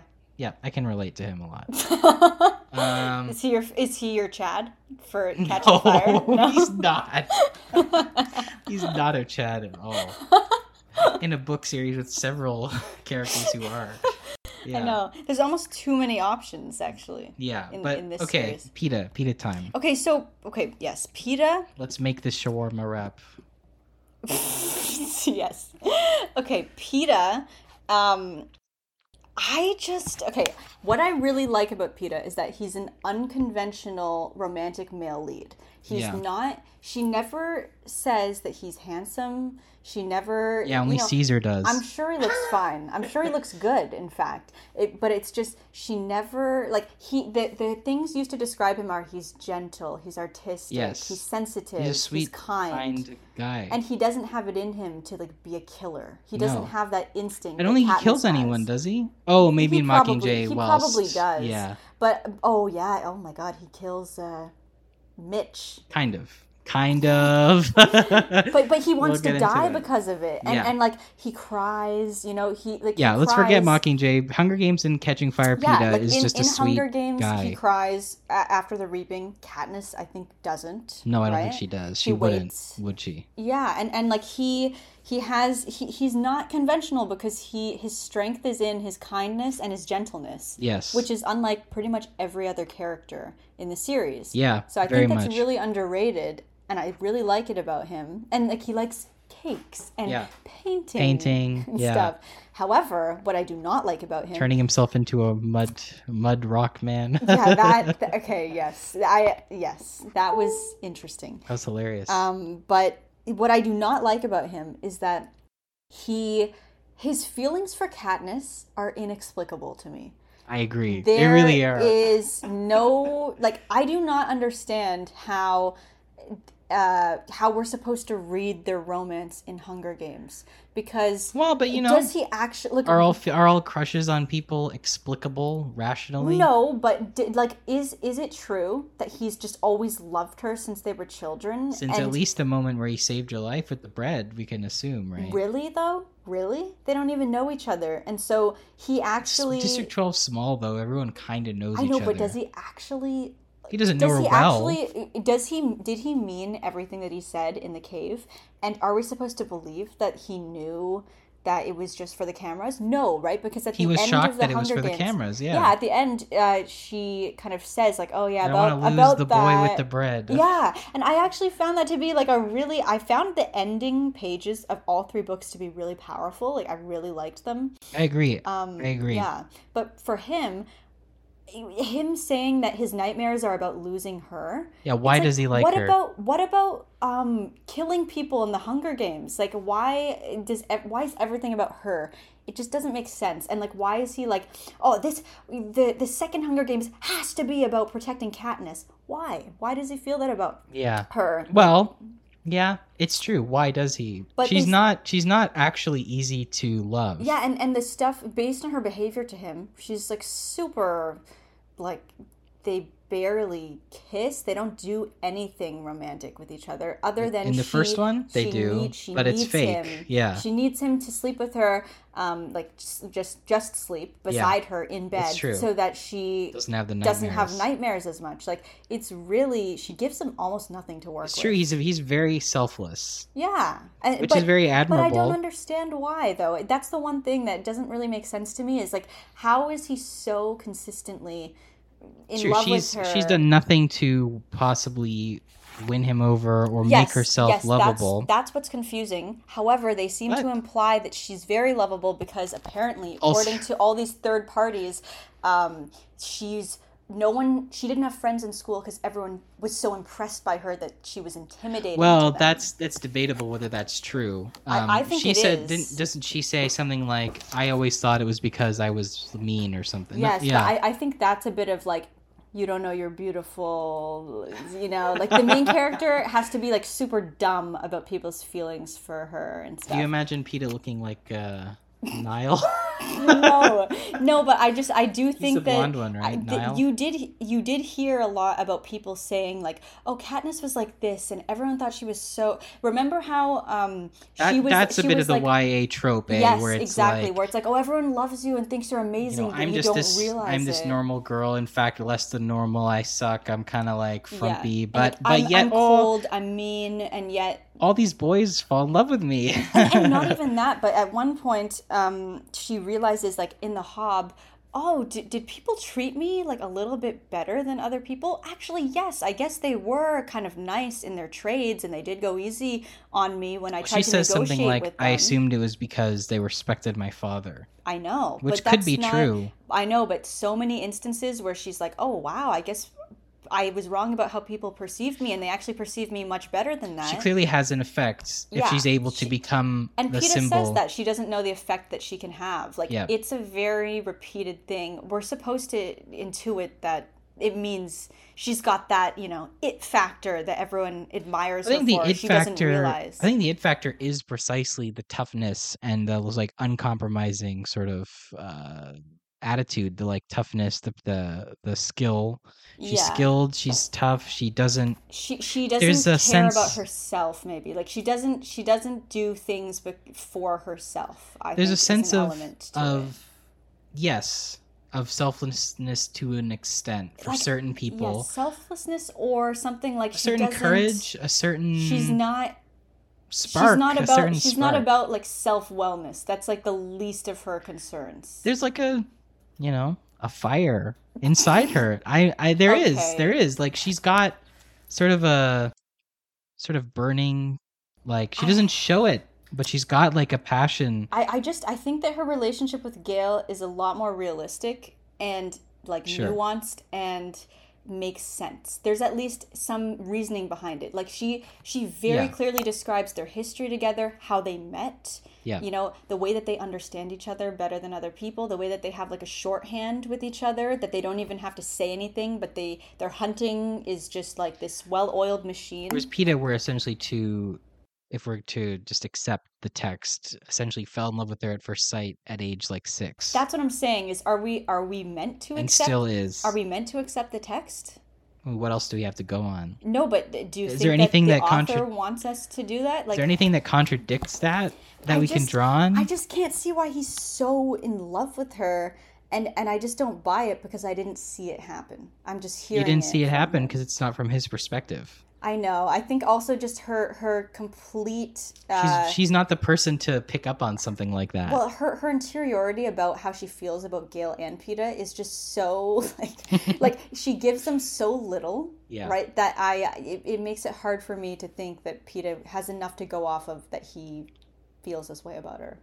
Like, I guess agree, it's, but- it's true. It's true, but but People don't just she doesn't even she doesn't even like like she doesn't reflect in any way on how she might feel about them except she does. for She does. you know a bit but but not in any like honest way where it's like oh i like him She'll say something like, uh, she, she says stuff stuff like, uh, "Yeah, I definitely do love them. I don't know in what way I do. I, I don't know in what way I love them, but I definitely love them in some way." okay but don't you find okay this this part where she Oh goodness. says the very end. i know sorry this is the end of the last book. okay but when she says We're gonna read the you know, essentially she says I I got together with Peeta and it's because that what I need is to sur- to survive is not Gale's fire Yes. kindled with rage and hatred. I have plenty of fire myself. What I need is the dandelion in the spring. Yep. The bright yellow that means rebirth instead of destruction.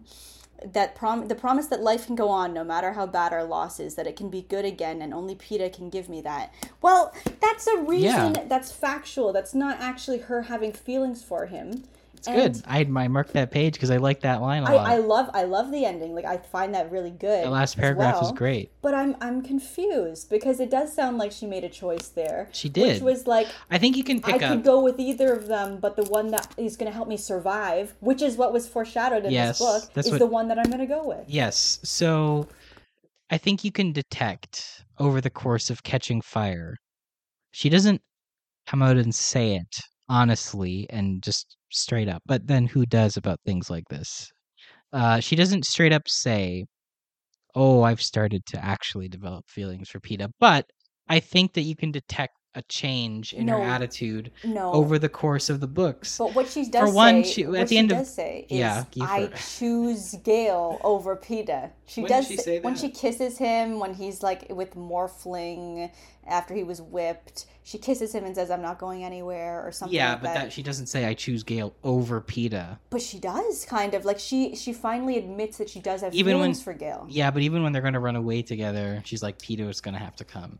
I know, So I know, but that's just because she has an obligation to Peeta. I don't know. I Mm, I, I think you can. Well, the fact Yeah. that the fact that in Catching Fire, to bring us back to Catching Fire, she after the quarter quell and you know they're going back, she she goes to Haymitch. I really like this scene actually, and they get drunk together. Oh yeah, this was crazy. This scene. It was so and- dark as well. Yeah, and she says to him, "Okay, this time we both are going to protect Peeta, not me."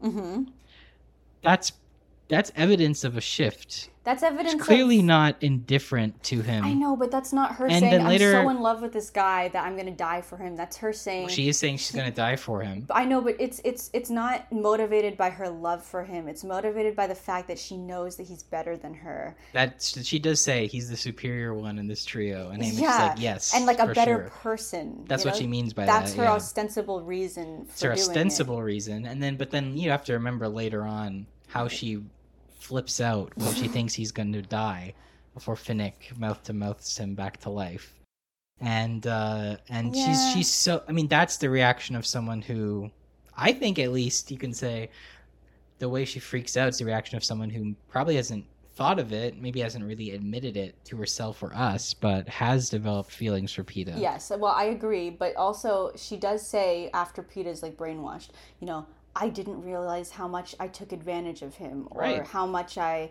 took uh, for granted that he would provide for me. That's it. You know, and it's true. It's she really true, did take him for granted. But she did take him for granted by like not even considering anything about how she felt. She didn't even allow herself to consider it. She's ill-equipped So- to do that because she's such a pragmatic person and she does sort of repress her feelings But to it's do also that. because it's like a chaste YA book where she's like, Yeah. like they, they, they, you know the the What could they have steamiest, the steamiest this book gets is a kiss.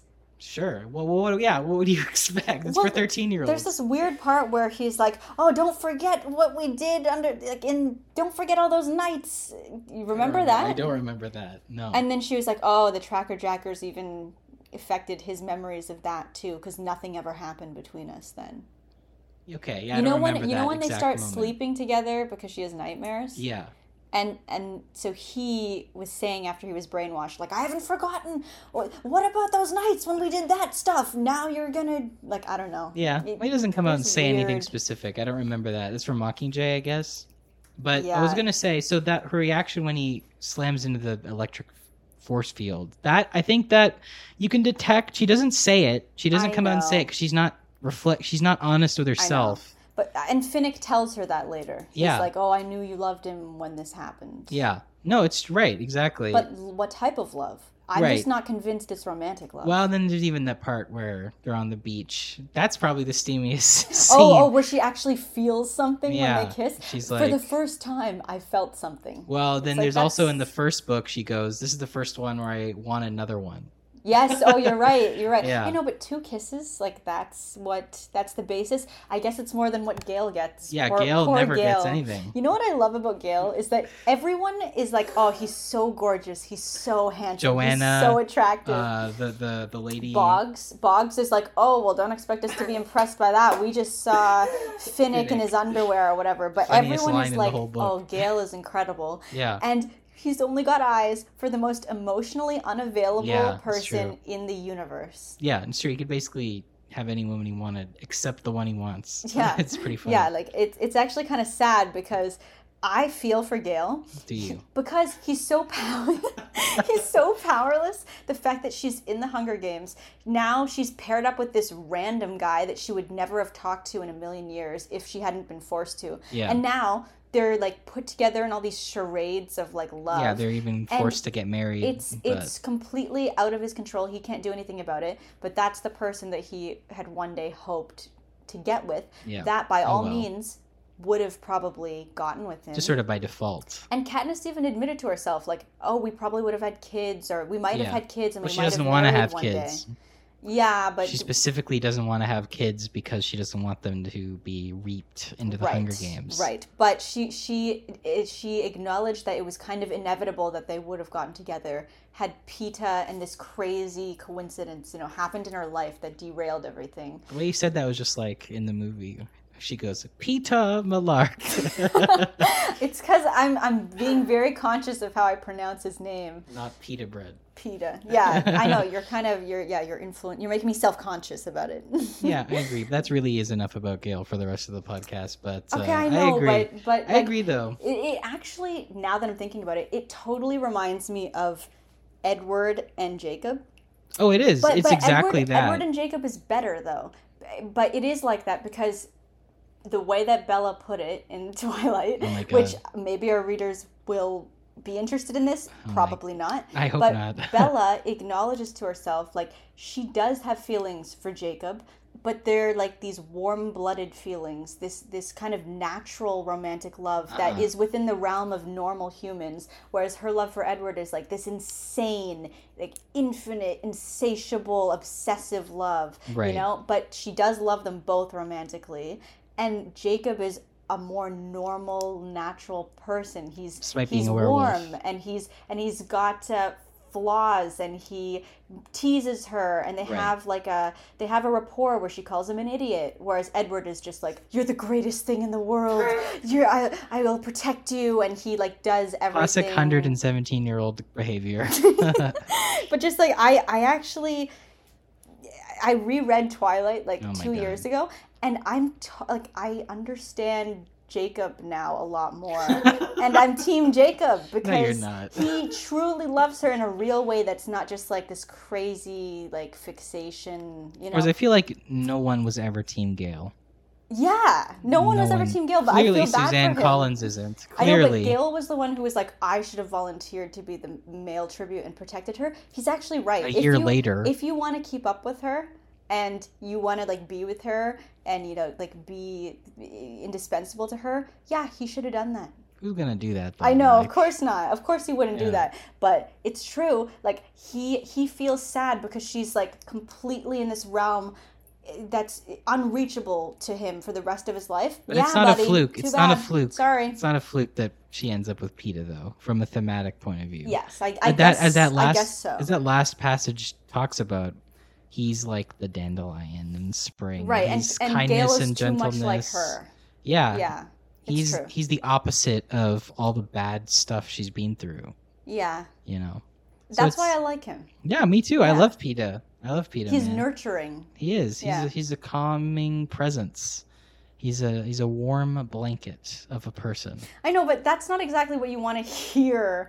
You know, as a nice. as a person, like, oh, I love you so much because you make me feel safe, and it's really I love to settle for you, and you will always be make me feel comfortable. That's not the stuff. Nothing wrong with any of that. Nothing wrong with any of that. If anyone tells you that, listeners, be flattered. I would say. You're Yeah. you're a warm blanket compared to like this scorching red hot desire or whatever. Burns that you. She, she Burn that burns you, man. She doesn't even feel that for Gale, honestly. No. She remember when they kiss and he's like, it's uh, it's like kissing a drunk person. Like you're not even, you don't even care. Yeah. And it's true. Like she just wanted to feel something and she was being self-destructive. But It's she true. she does not care for Gale much in terms Not of Not in that way. No, Yeah. she doesn't. She doesn't really. Okay, that's enough about that for the rest of the podcast. You, you've stomached enough Gale as I've stomached is. enough Gale and Love Triangle. Um, yes. Uh, so yeah. So catching fire. Just to uh, just to sort of like continue on that. Do you yeah. like how, how we called it the most expendable part and we just spent like 30 minutes talking about it? Yeah, I guess catching fire is when the love triangle really heats up, so to speak. Um, so I guess it's fair that we talk about that now. But yeah, I loved I love the victors. I love the idea of meeting the victors. Although you Yeah. could have done that also if she was a mentor. Yes. They would have met anyway. But But then you would have um, had to have new tributes and it would have that would have been a new dynamic. I would Yeah. I wouldn't have minded that. But uh, I th- I th- uh, I also thought um, that yeah, like I said before, the speech where they that they give in District Eleven is that got to me. She talks about Rue, even the th- the part about Thresh, where she said that she didn't know him, but she always respected him and that he saved her life. yeah. Even that, like that whole District Eleven scene before they start killing people, is it, it really got to me. Cinna's death. Okay. Oh my god. You mm. already have a soft spot for Cinna. I really do, yeah. this is it was it was it was gut wrenching to read again, even I though I knew it was coming. I love that part where you kind of saw it foreshadowed too when sh- the As soon as the- she does the her dress Mockingjay. turns into the Mockingjay and she has so much fear for Cinna in that moment. She's just like, "Hey, Cinna, take a bow, would you?" I know. And then she remembers he's like, "Oh, I channel my emotions in my work, so only I get hurt." Yeah, Yeah, yeah, she's like, no, I thought that was great. It was it was a really good, like Cinna is not much of a character to be honest. Even though he's on a great, reread, on a He's reread, great, maybe but you're he's right. not. You he's don't not. You don't get an uh, as much of him. Yeah, as But maybe. that was a great gesture for him to do like a character defining moment for him. Well, he's enigmatic. He's kind of mysterious. Yeah, and, and he's very measured and calm, and he doesn't he doesn't Just- show much, and he doesn't. She told him, "Don't get hysterical, don't cry." He doesn't. yeah, you he's exactly sort of what she needs. Yeah, a very stable presence who's yet kind and caring in his own sort of muted way. it's interesting though. She just she doesn't judge Cinna at all, but he's another Capitol stylist. yeah, know? although there's a conspiracy theory that he was like born in District One, but I don't care. Oh, who cares? really? Who cares? Like honestly, I don't think would that- even think about that? I don't even think it matters. Yeah. Like, but but yeah, he's probably is meant to be a Capitol person, but he clearly he has sympathies against it. Yeah. clearly. Yeah, and then okay, so the other thing I wanted to say that the other thing we have to uh, talk about before we stop talking about Catching Fire is that this is the book where my guy President Oh, no. Snow Oh really yes, gets to shine. talk about Snow. He really let's gets to shine in this book. He's yes. great. Okay, so yes, I I agree. He's a really good um, he's a really good antagonist. Yeah, The the thing about his mouth smelling like blood yeah. and him And having roses. this wafting smell of roses To mask the blood. Cool. I like it. And the reveal of how is pretty cool in Mockingjay. It makes sense. right, that right. His, this, him poisoning everyone Yeah. for his ascent. Yeah, yeah, and he would drink the poison himself to allay suspicion. But yeah, just the scene where he come like that opening scene where he visits her in her home. That's great. It's great stuff. Well, it gives it gives a face to the enemy that is the Capitol. So And that's also good. Uh, you know, there's like the little moments where he like he says he says to his cat, his mom, like, "Oh, that's wonderful. People forget presidents need to eat too." You know, he can he can put forward this like phony politician. like gentlemanly Yeah. persona. Yeah, but then he's just so like menacing. He's like, I love, I love so, a lot of the lines where he's like, "No, you don't have to convince them. You have to convince me." I, I like when she kind of is asking him with her eyes, like, "Did I convince you?" And then he shakes his yes, that's a great moment. head. And and you know the famous moment where they agree to to not lie to each other, and the fact that they are honest In with each other. No, in, in in Catching Fire, he the first thing he says, or one of the first things, Oh. is this would all be a lot simpler if we agree to not lie to each other. Oh, I see. and they don't even though they're enemies for the whole rest of the book they are completely honest with one another he never lies to her Do you have you ever thought about the fact that this old man, his opponent and his enemy, is a 17 year old girl Yeah, seventeen-year-old girl. Yeah. That he's expending all of this, all these resources. well he talks about that later that that that was a mistake he should have been focused on the other old lady Who? Oh, Coin. Yeah. Oh, that's right. And actually, um, it is interesting how uh, he. Oh, I just lost my train of thought. nice but yeah he's a great villain he's very he's very threatening Wait, what was I gonna say? Okay, yeah, no, keep going. he's very intimidating he's like he's got that he's got the classic you know you know like a good classic villain where it's like they're just totally evil but they're like doing it in such a fun way that you can't help but like them almost like a disney villain Well, I mean, he's got he that classic made- villain sauce He only made like one appearance though. He, he's not. He's he's more he's more frightening, like off screen. No know? but you know in his scenes the he really i think he really gets to shine like in this first scene in catching fire it's one of the things i remembered Be- Oh, oh, th- this is what I was going to say that I forgot before. It's that him asking her to convince everyone and to convince the world, convince him that Yeah. she's in love with Peeta, she reflects at one point, it wouldn't have mattered anyway. Like, the districts were already on course to do this. And Yeah. nothing I would have done really would have made that much of a difference. Well, although you know, District 11 and so on, she does make things worse. I think that I think that's why he says no. I think it's because of the District 11 Yeah, thing. Well, right after they have that talk, she goes to District 11 and does that. Yeah. It's not the greatest timing, I Katniss. yeah, I. I think that's why he shakes his head. Like, it doesn't matter how good you are in the other districts. Like, that's Fair pretty. enough. That's pretty much the exact uh, worst thing he could do. Yeah. From his perspective. Yeah. Well, that's that's when you realize, yeah, it's not uh, the greatest uh, plan to make all your districts uh, oppressed. Yeah. And then if they start working a bit with each other, then it's yeah. easy Start shooting to- them. Yeah, well, It's Like true. it's it's easy for them to make the Capitol suffer considering there's no people of skill in the Yeah, Capitol. They hold all the vital resources. yeah, Yeah. so Yeah. that is not the greatest idea. Well, he says it's fragile. The system is fragile. Yeah. Snow says that, and it's true. Uh, yeah, he's a great character. Uh, He was great in the movies. I love I uh, what is his name? Nova Scotia's own Sutherland. Donald Sutherland. Yes. yeah. Yes. Uh, play plays him really well. Yeah.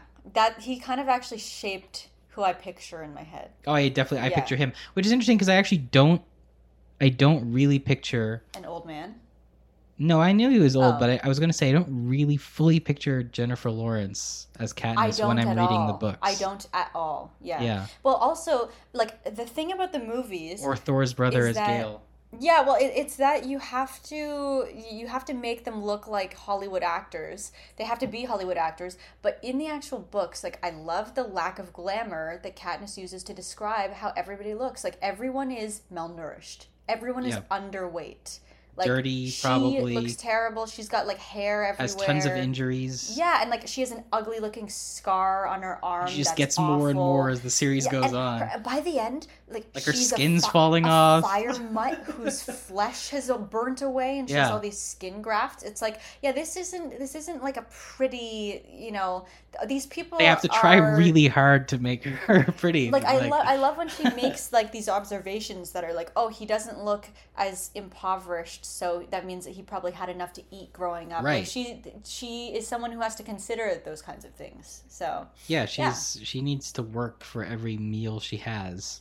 So yeah, she wouldn't look. And and that's the thing about the movies, I guess, is like they all look a bit too Hollywoody. they, she looks too well. They should look way more beat up, especially by the end of the Hunger Yeah, Games. She says just- like you she looks in the mirror. She's like, I look at myself in the mirror, and I'm like, Jesus Christ. Yeah, and and the thing is, like, you're not words, supposed but- to look good. You, like they, none of them look good. They're all How could you after being in, in the Hunger Games, even before even the before? Hunger Games? Yeah, But especially like at the end of the games, like you'd look like a to- you were about to die. Yeah. They basically do, yeah, you know. But yet they couldn't really do that in the movie. They I weren't brave enough, yeah, exactly. essentially, to do that. Yeah.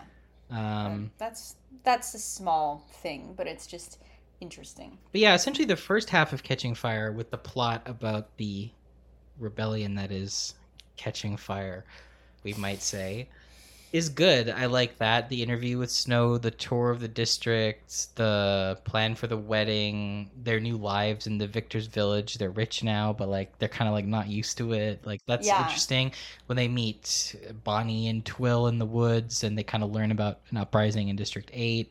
The sort of like hearing about uprisings starting in other districts, but you know, there's no freedom of information, obviously, so they don't know the details. Like all that stuff, the sort of intrigue around the rebellion starting because of what she did. And Yeah. when she did it, she says, "I was just trying to survive and pro- and save Peeta if I could." Yeah, So she really like that's so on brand, if we want to use that term for her. Like she went with the berries. She just wanted to live, and she wanted Peeta to live too, because she'd you know come to care for him in some way at that point. Not romantically, maybe, but she didn't want him to die either. Like she was not thinking about rebellion. not really. I mean, she did. I think she says something like, "I'm not a piece in your games" or whatever. No, but you know what is But- interesting about that is when Peeta first says that before the Hunger Games starts, she has really little patience for that. She's "Yeah, like, who cares? I just don't want to die. yeah, exactly. She's like, well, I don't really want to sit here like thinking about other people's motives. Like, we can't really think about that right now. Although she says something like, doesn't she say she say like he's more noble than me, thinking about that, trying to save himself, like his Right. his honor, whereas I'm just don't want Yes, to no, she does, but it's like Yeah. she she reflects back on that moment a lot, and she by the end is like, finally, I understand what he meant. He knew all along because it's but not- it took her all of these experiences to really understand what he meant. because it's not the sort of thing she would think. Yeah, she doesn't think about lofty. She know, doesn't. She doesn't think about like that.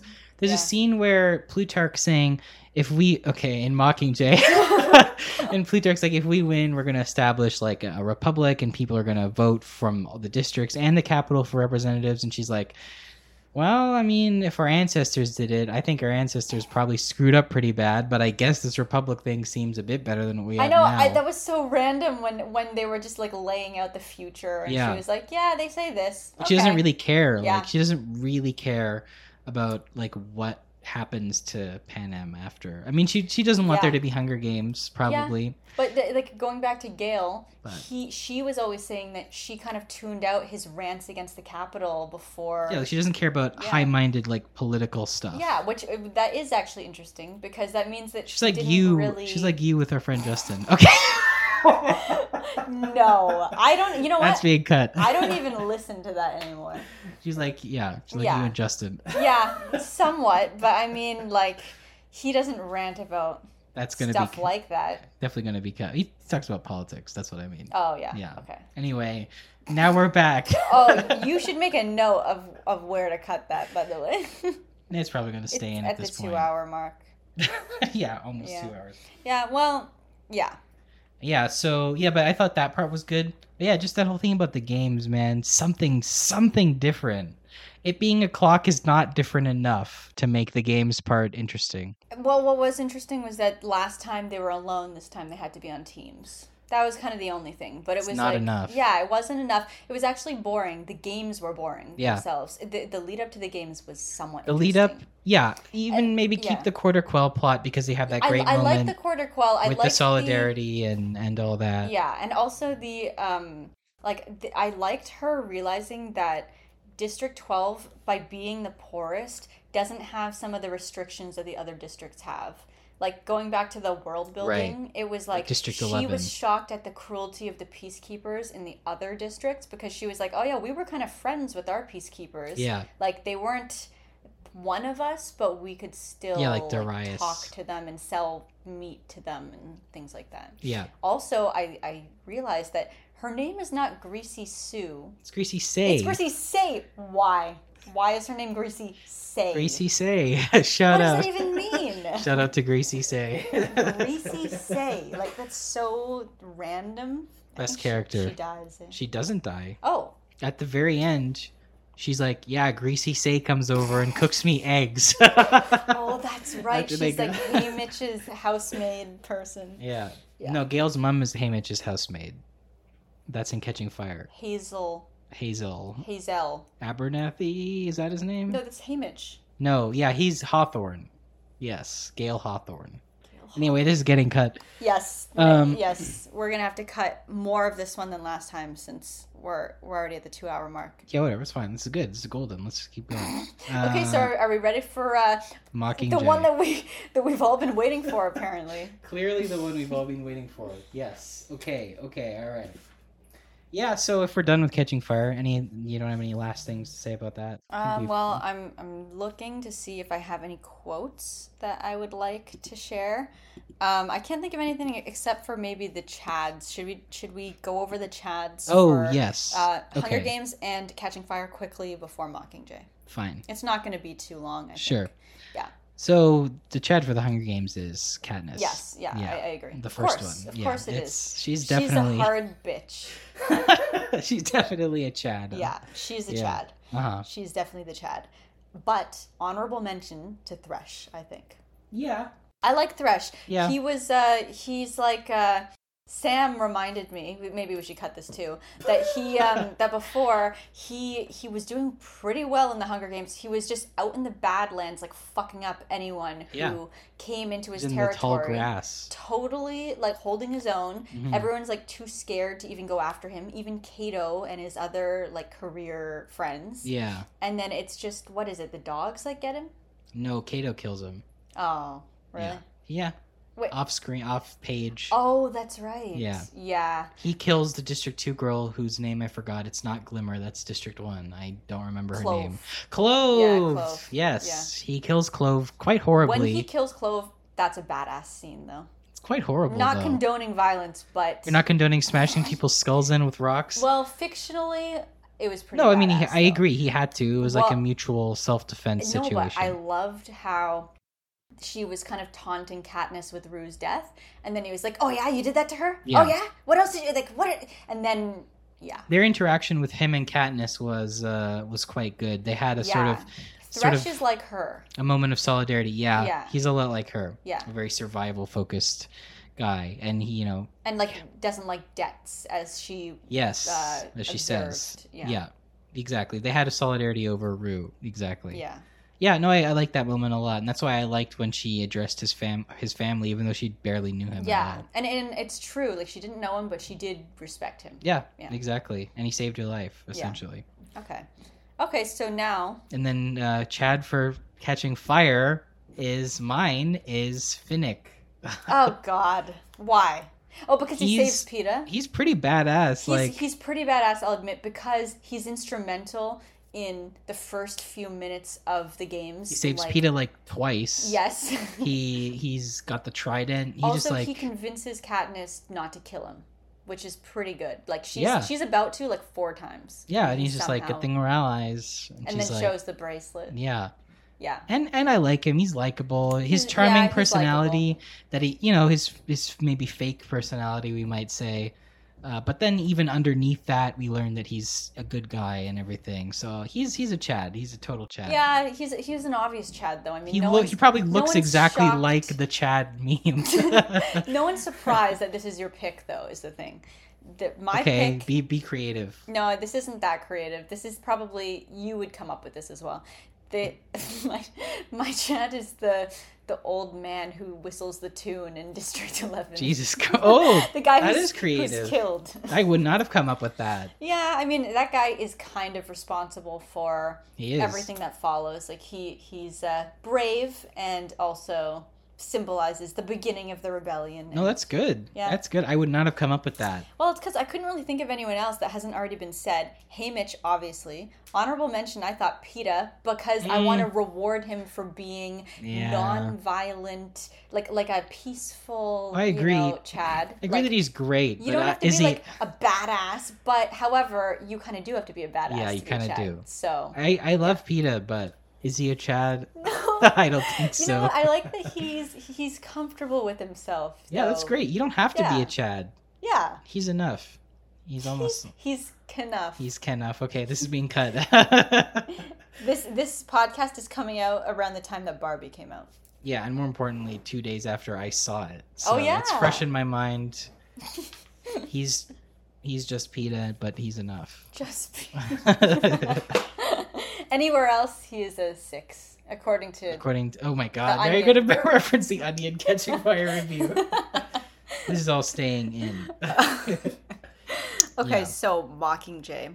Mockingjay. Okay, we've Mockingjay. as you could tell. I mean, probably because it's the last one we read. I, I know finished I- it yesterday. Must be the recency. Oh, really? yeah, I finished it like a last week. I yeah, think. but it's fresher in our minds. It's definitely fresher in um, yours. But than the yeah, other ones. But we cl- we've been alluding to it a lot, and I think that this is indicative of uh, just how strong Mockingjay is. And okay, maybe unpopular opinion time again. Mockingjay. I mean, you, you probably figured it out because I said the first one wasn't my favorite, and I said Catching Fire was my least favorite. Mockingjay is my favorite book in the trilogy. wow. I know a lot of people think it's the weakest one. Um, Yeah, that's crazy talk. people do think that, I mean, they do, right? It's it's. but I, that's because it's so dark and miserable. but I think that the other ones are too. This one just sort of extends it, maybe turns it up a notch. Well, this one, I think, the fact that there's more waiting around, being trapped, you know, Yeah. like in close quarters, like it's it's more dreary and dull and gray. It is. It's know. just sort of one bad thing after another. Yeah, but it's also not as much action. I No. think is why people think it's miserable. Like Yes. it's depressive. Rather, the others are like more like adrenaline filled. This one's not. This one's Yeah. definitely not adrenaline filled. But it, it has its moments. even at the end, but even at the end, it's it's it's more horrible. It's like it's too horrible to get excited about. At least I found. Yeah, I, I agree with that for sure. And also like the yeah the settings and and actually District 13 as a setting is just depressing. I found that the um the the the action in this one or not the action but the plan Mhm. for the characters like it was a more aimless one because the, I she mean, at the end, the assassinate Snow plan. like not even that but Katniss the fact that the events of the book came from we want to do um like a promotional You gonna do propaganda. shoot. Yeah, we want to do propaganda so you're not even going to be fighting for real or on the front lines. You're going to be like pretending to fight somewhere and we're going to record you. That decision is the basis of all the action. So Yeah. even though it turned into oh let's kill President Snow, it was just it all felt like for not really a noble cause. Like she wasn't contributing the way that she wanted to. No. So it just had this like feeling of disillusionment and, and It really did. exploitation and and optics. Like that's not what she signed up for. She wants The to be a soldier. You the know? whole book is all about her disillusionment with her cause essentially um i think and and i think that is the fact that that's the case is i think a pretty brave decision I know. on Suzanne I'm, Collins' I'm part. surprised. I was surprised reading it. Like, wow, the the the the destroying the president isn't gonna like fix the world and like make and everything happy. she doesn't do it Yeah. her plan fails she never she never kills president snow Well, that was also crazy. How she doesn't even really, she doesn't even get to the point where she's infiltrating the castle No. or wherever his mansion is, going through the rooms, like finding more information out about No. him. She just kind of stumbles into the street And then the she bombing sees happens. this thing, and then that's it. yeah That's it. Like she really has little agency. her plan fails basically completely Well, also she doesn't. She doesn't. Yeah, she doesn't do the things that she set out to do at all. She doesn't get to. no i mean she doesn't do the thing she set out to do i mean yeah we can come back to that but like that's she doesn't succeed. that's that's we can come back to that with one particular thing that happens at the end of the book like that's resonant as an idea that she doesn't succeed in what she set out to do uh remind me to come back to that Okay. as a, as an idea. I, I wrote here I, I you know i wrote i took some notes. I i like this line because i think it's true. I told you before. Basically in mockingjay Katniss is always either on the brink of having a mental breakdown or actually having a mental breakdown. Because of all the terrible things that have happened to her in the previous books and throughout the course yes. of this book the as well. relentless, terrible things. Like Yeah. she can't. Ha- she can't have like two seconds. She really can't to catch a break. Yeah. yeah, no, it's true. Like, uh, there's like so many deaths in this book of beloved characters. My Chad from the last. Everyone dies. Pretty much everyone dies. And and with very little ceremony too. None, basically. Yeah, like on- like in a lot of Finnick's death was pretty. That was the most you could get. That was weird. She imagines she's him. that was weird. She gets eaten by he gets eaten by love it. lizards. I didn't love it. I think I heard. It was too sentimental. I think I heard somewhere that Suzanne Collins said that she kind of regrets Finnick dying. Oh, at all? If she had rewritten it, that would be the one major Why? change. Because she liked him as a character. Maybe because she thought he deserved to be happy. But I don't know. It works. It works with this book. It does work with it. know? It's like wow, no one is really safe. But um, yeah, like like the the person. Can I can I say who my Chad was at this point or Of Mockingjay. yeah Okay. So yeah, go ahead. okay Boggs Yeah, is that. the Chad Yeah, he is. okay I agree. he has integrity. He stands by his beliefs. He spent his dying, excruciating last moments reprogramming the Holo. the yeah. holo for Katniss. Yeah. And because he believes in her mission, he trusts himself. Like, good for that guy. I like Boggs. He's got a sense of humor. Yeah, he does. He He's got a sense of he humor. He was kicked in the face and he didn't rat on her still. No, he's a good guy. He's he's a good character. He's like clearly tough as nails. But I, I like the part where she says, "I'm gonna." I decide to go ahead and like Boggs. I decide to go ahead Yeah. and like Boggs. That's when he makes a joke about Finnick, Yeah, right? like against her best instincts, she actually decides to like this guy, or she doesn't fight the fact that she likes this guy. He's a dad. Yeah, I know. I Yeah. when she was like, "Oh, I I remembered him like holding a boy at his hip." I thought of him as a robot. Maybe he's not. such a yeah, I know he was a good and and um. You didn't need like a really cheesy way to like introduce the fact that he's actually a good guy. Like Yeah. it was through. He's a good late addition character. Yeah. I agree. yeah. Like, uh, there's actually a lot of new characters. Uh, This is one of the things I like about it is that compared to Catching Fire, it just feels very different. Catching Fire, my complaint was essentially that it's kind of just the Hunger Games again a second time. Not lit just literally, but also like the cast is almost identical, but with the uh, inclusion of the victors. But almost everyone else sort of comes back. In this one, you know, Haymitch is in this one more. he's in it a lot Yeah. more. Gale's in it more. Yes. Uh, well, no, nothing's Gale's perfect. there uh, sulking and having conversations with lot. her about why she doesn't like him. But like the the cast composition cast, the like character composition for Mockingjay compared to the first book Yeah. is very different. Even Peeta's gone for like half the story. I Effie's know. barely in it. Okay, You know. Peeta is barely in the books. Seriously. This Like- one you mean? No, all of them. He's barely Are in the books. really? Yeah. He's in. He's. I don't think I didn't come away with that impression at all. well, the fact that he was abducted In at Mockingjay, the end of yeah, Catching Fire. Yeah, like he you really Mockingjay, he's away for a lot of it, but the other two, he's in it a lot. I guess so, but just she she's so not close to him during the victory tour and stuff like that that I just really feel like they don't know each other that well. Oh, but then you know they do that thing where he's like, "Okay, maybe we could at least be friends. What's your favorite color?" Yeah, what's your favorite color? Yeah, I mean, yeah, maybe they just what during that conversation, I think they do say like, "Oh, we've spent so much time together, like fighting for our lives, but like Yeah. no time, like just doing nothing." Like that's very true. That's interesting that you didn't feel because I definitely felt uh, definitely by like the end of Catching Fire, they were definitely very close. I definitely got that feeling. Well, that's that's just because his near death experience drew them a lot closer. There was more subtle hints moments. throughout the book, like how she's instantly like, "No, we're saving Peeta, not me." Like that's there's a shift, like the fact that she's like needs him to feel comfortable to not have nightmares. Like that's something. Like you don't just feel that way about anyone, right? I know. It's just that he like if you are super traumatized by something and there's a person who went through it with you and is really nice. That's and very definitely a part of- nurturing, it's a part of How it. do you know that what you feel for them isn't just the comfort of uh, a presence like that? Maybe that is maybe that is the bedrock love. of it. Maybe that Yeah. is a kind of love, though. You know.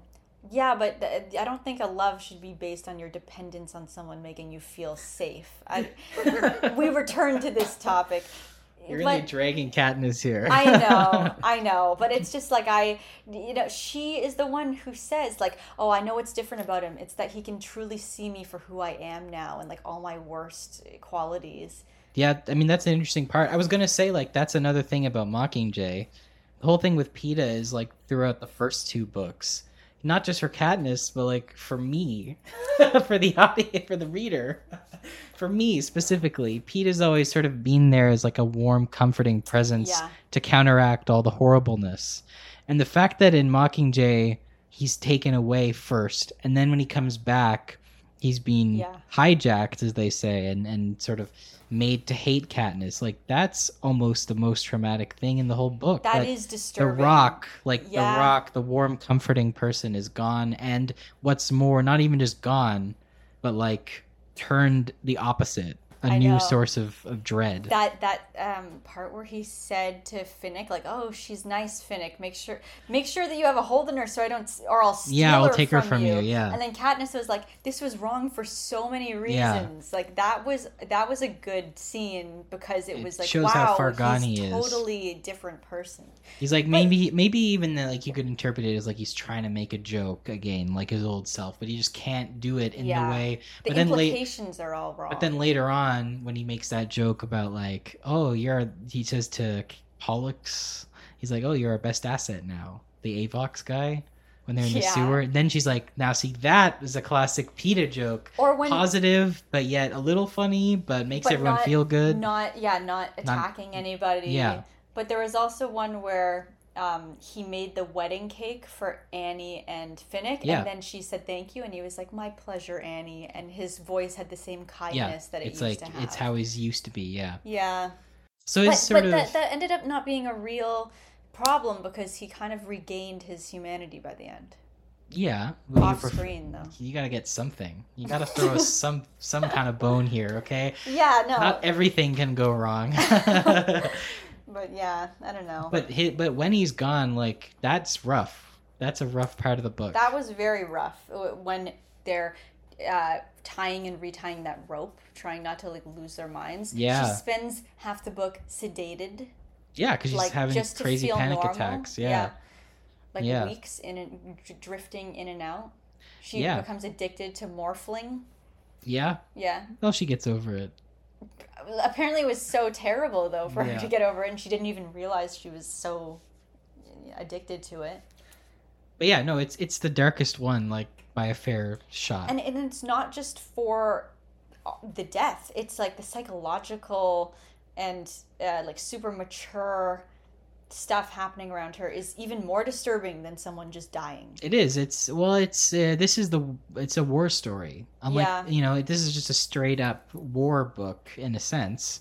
Unlike the other ones, which are sort of they have a lot of violence in them, but and political themes and goings on. But this one, that that's the focus is on war and what it's really like. And it, the series is always one of the things I said I respected is that it sort of has a frank and honest look at like the worst aspects of humanity violence and corruption and the will to oppress people and and so on.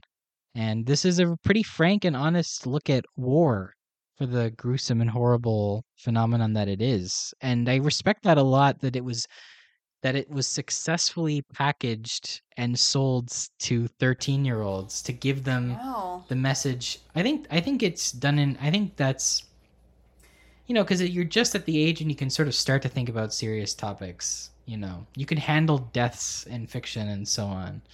And to be to be shown like i think the message is is straight on. I mean to show war as being horrible in the way they do i Mhm. can't fault it for that. It's worse you know if you compare it to harry potter where they say they have a war. I mean there are deaths right?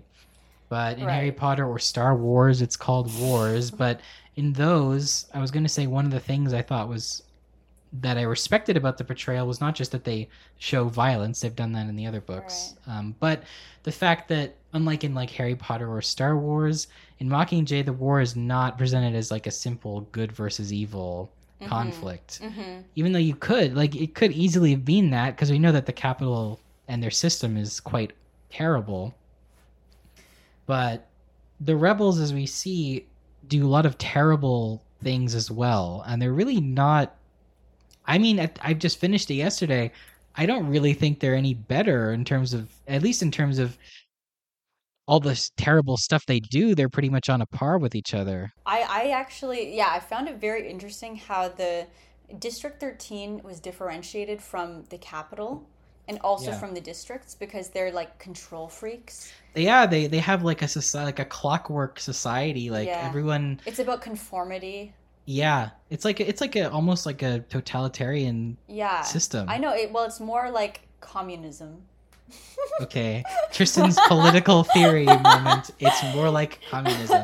but when you think about the Capitol and it's all about overindulgence They're like excess, and, Yeah. and they're but they're more like you might say ancient Rome or maybe modern Western society. You might say. yeah But so. yeah, whereas District 13 doesn't have that vibe. They they're they have no luxuries. They have no excess. They they are conformists. Like they they get the stamp of like on their arm of what they're going to do every day. Well- well- Everything's tightly controlled. Remember how um, when they found hoarded food in the Capitol, the Oh. people from District 13 were absolutely like Yeah. scandalized by that Yeah. at the idea of taking food that doesn't belong to you rightly. Well, I mean, think about what they do to Katniss's prep team Yeah. when one of them for stealing bread. they torture them because Yeah. one of them was trying to get one extra loaf of bread, uh, one extra slice of bread, and they torture them for that quite Yeah. horribly. And the scene is described really in visceral detail. no that was terrible. Where it was like the moment that you walk in, you could smell like flesh, unwashed bodies, Yeah. like waste. and then Ugh. the antiseptic that they're trying to mask it with. Ugh, yeah, that is that was terrible. And that's early on in the book. Like, there, the I thing is, it's interesting that almost from the beginning, District 13 is presented as being pretty much not better than the Capitol. yeah. Like, there's not even like a honeymoon period, really, where you're like, oh, maybe District 13 is kind of all right. Like, that happens in the first third of the book Yeah. No, where they're tor- then they're torturing people, and then it just it just gets worse from there. Really, in terms of the things that the rebels do during the war. You know, not to say that the Capitol ever stops being evil. They don't, but there's a lot. There's a not. There's a lot of. There's a lot of evil to go around, yeah. and that's a dynamic that I think feels very true to life. Yeah. Well, I I, I liked uh, what happened with Gale. Jesus Christ. he he succumbed to the temptation of Yeah. you know revenge He and did. fighting fire with fire or whatever. The cycle of violence, he he's willing to continue it. Yeah. He fights violence with more violence. And and actually, the arc of him giving in to that temptation was very well done. Like she Yeah. she saw his reaction to a lot of things. Um, like yeah, the well, like, District 12 the- gets destroyed by yeah bombings. yeah well District Twelve, but also there's something like um, maybe it was the nut, some sort of Well, that's that was there. so that's where he devises the strategy to trap them all underground inside the mountain. yeah, and he was okay with all of them dying. He was he wanted to even block the exit. Yeah, and, Yeah. and he was also weirded out that she wanted to protect people from the Capitol. But she showed concern. yeah, like Yeah. he was like, why do you even care about those people?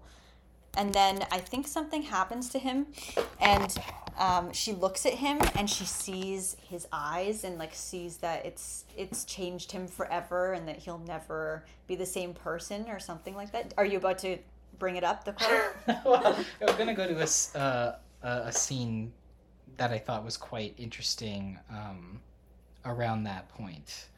Uh, again, maybe you'll have to stall while I find it. oh, but okay. I think that the the idea that like you see the descent that war has a dynamic of its own where all the participants are sort of dragged into a this dynamic where it's just a descent into more and more awful and atrocious crimes essentially. And that's just that's what happens when a war starts. And it doesn't matter if like the rebels you know ostensibly they have the better cause. They want to replace the system with something better. But even you know it's like the quote of nietzsche's when fighting monsters make sure you don't become a monster yourself. He probably said it in german but something to that something to that effect. Uh but yeah i mean there after this battle with the nut i the battle at the nut not with it. Although they kind of use the mountain in part of their plan. There's um there's like there's a scene that i thought was quite interesting. I think i think this has a lot of pathos to it and it gets sort of to the heart of like this style of the book and also the questions it raises it's where Katniss uh, goes and they're about to sort of have a firefight with the escaping peacekeepers. And he says, This wounded peacekeeper turns to Katniss and says, Give me one reason I shouldn't shoot you. And then Katniss uh, eventually says, I can't. And then she says, Logically, the next thing that should happen is the man pulling the trigger. But he's perplexed, trying to make sense of my words. I experience my own confusion as I realize what I've said is entirely true, and the noble impulse that carried me across the square is replaced by despair. I can't. That's the problem, isn't it? I lower my bow. We blew up your mine, you burned my district to the ground. We've got every reason to kill each other. So do it. And then she goes on to talk about how Mm. they should unite in face of the Capitol. But that's actually less interesting to me than the first part, where it's like this is the dynamic that any sort of conflict produces, where you have people who are genuinely aggrieved on both sides by what the other's done. Mm. It's essentially through no fault of their own. And then, of course, at the end of that scene, after she gives this big speech, she is She's shot. Yeah. which But is- not by that guy. Not by that guy, but it, it's it. That's the kind of book. Like this is the kind of thing that happens in this book. It's like she makes this speech, and she gets shot anyway. all, all the chapters end like that. It's like I gave this rousing speech and then I was shocked. yeah, Or, or right. it's like uh, That's when the parachutes oh, explode. We, we were laughing at what Mitch said. And then he uh, died. Until he, until he no no what Boggs said until he stepped on a And landmine that blew and his legs off. Yeah. or it was It's terrible. It's or- really terrible. like every single chapter. Oh, Peeta rushed towards me, And then he I felt choking and then I felt his hands sort of choking my. It's neck. true. It's true. Like that's the kind of book this is. That's what I like about it. I what I what I say to you. I said I thought this book was delightfully cynical. Yes. which it is. Uh, it's like a very deeply, even beyond cynical, almost like it has a very dark view of Well, humanity. That's why I'm like, how did you how do you actually finish a series like this? And the way that it was done was a little bit patched up maybe because it wasn't like oh peace has been restored and everyone is happy but it was kind of like oh we did find a solution that's a middle ground Okay, so yeah, do we before before we finish, I think like before we talk about the actual ending of it, a couple more points. I had another segment I wanted to Okay. to read. First though, like just to make it clear, like this is like this is essentially a horror show of uh, of a book. Like just like one horrible thing after another happens. And I, I at a certain point when I was reading this last night, I was like, "Holy cow, Jesus Christ! This is almost too much for Yeah. me." Uh, like, th- like there is a certain scene. oh no wait I'm was it the one where the thing almost swallowed up Gale and he wanted her to shoot him but she couldn't I, I don't think it's a famous oh, okay scene, but this paragraph just really, it's it's a lot. Okay. oh no So this is when at the very end when they're sort of um they're trying to get to President Snow's palace. Uh this is like uh, just before they reach it. She basically goes, she says a pod's activated ahead of us, releasing a gush of steam that parboils everyone in its path oh yeah leaving the victim's intestine pink and very dead. After that, what little sense of order there was unravels. As the remaining curlicues of steam intertwine with the snow, visibility extends just to the end of my barrel. Peacekeeper, rebel, citizen, who knows? Everything that moves is a target. People shoot reflexively, and I'm no exception. Heart pounding, adrenaline burning through me, everyone is my enemy, except Gale, my hunting partner, the one person who has my back. There's nothing to do but move forward, killing whoever comes into our path. Screaming people, bleeding people, dead people everywhere. As we reach the next corner, the entire block ahead of us lights up with a rich purple glow. oh I remember this We backpedal, hunker down in a stairwell, and squint into the light. Something's happened to those illuminated by it. They're assaulted by what? A wave? A sound? A laser? Weapons fall from their hands, fingers clutch their faces as blood sprays from all visible orifices eyes, noses, mouths, ears. In less than a minute, everyone's dead and the glow vanishes. I grit my teeth and run, leaping over the bodies, feet slipping in the gore. My the wind whips the snow into blinding swirls but doesn't block out the sound of another wave of boots headed our way. So yes I that I whole yes that's a horror show. I remember reading that like last week or two weeks ago, and It's almost too much. I, I was rereading the part about the purple because I was like, wait, what happened? It's like kind of a laser It's or like, like your eyes are kind of just skimming over everything because it's so much chaos, And and, then you're like, oh, oh And that's one page after the scene where they see that the rebels, when they're having a firefight with some peacekeepers, shoot a child and kill her. and and it's right before I thought that the was gonna- ground opens up, Yeah. and then everyone's falling in. that and then- chapter is just like I know, but that chapter was like one of those um, things that in a movie you wouldn't actually hear what's going on. You would hear this like tinnitus maybe yeah sound, they and might. you'd see all of it happening uh, with And some I, I feel like they, they really mute and sort of neutered that scene in the movie. I, I that's why I want to see Mockingjay the movie now because I, I don't really even remember it much. But it's- basically, like, yeah, we've had this very grim tale of Katniss slowly being disillusioned with the war, her own side. You know, I wrote up a whole list of bad things the rebels do, but just off memory, I mean, they used child soldiers, they killed civilians in the crossfire, they, you know, famously, they torture prisoners, they famously, at this point in the story, uh, use very cruel bombs to Yeah. uh, new new though. to kill a bunch of children. And I guess this is the segue, unless you have anything else to say about the sort of main plot.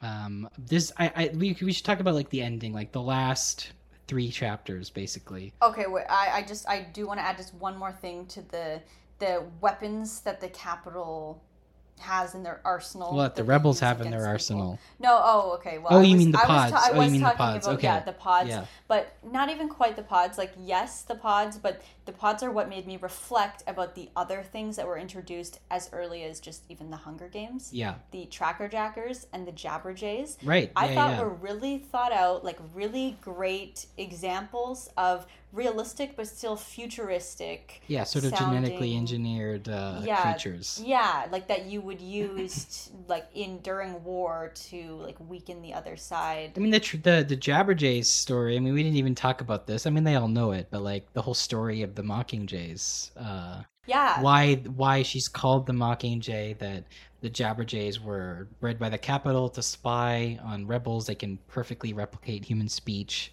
Um, and so they can spy on people, and they're just birds. But then the rebels figured it out that the birds were listening to them, and gave them misinformation. So the Capitol was like, "Okay, well, we're just gonna leave all the Jabberjays just to die in the wilderness because they were all males." But they uh, mated and hybridized with female mockingbirds. So like, and that's produced the Mockingjay, hence the name, and like that, the Mockingjay is just a symbol, e- an easy symbol of resistance because it's something that reminds the Capitol of a failure of theirs, and Mhm. they shouldn't have existed.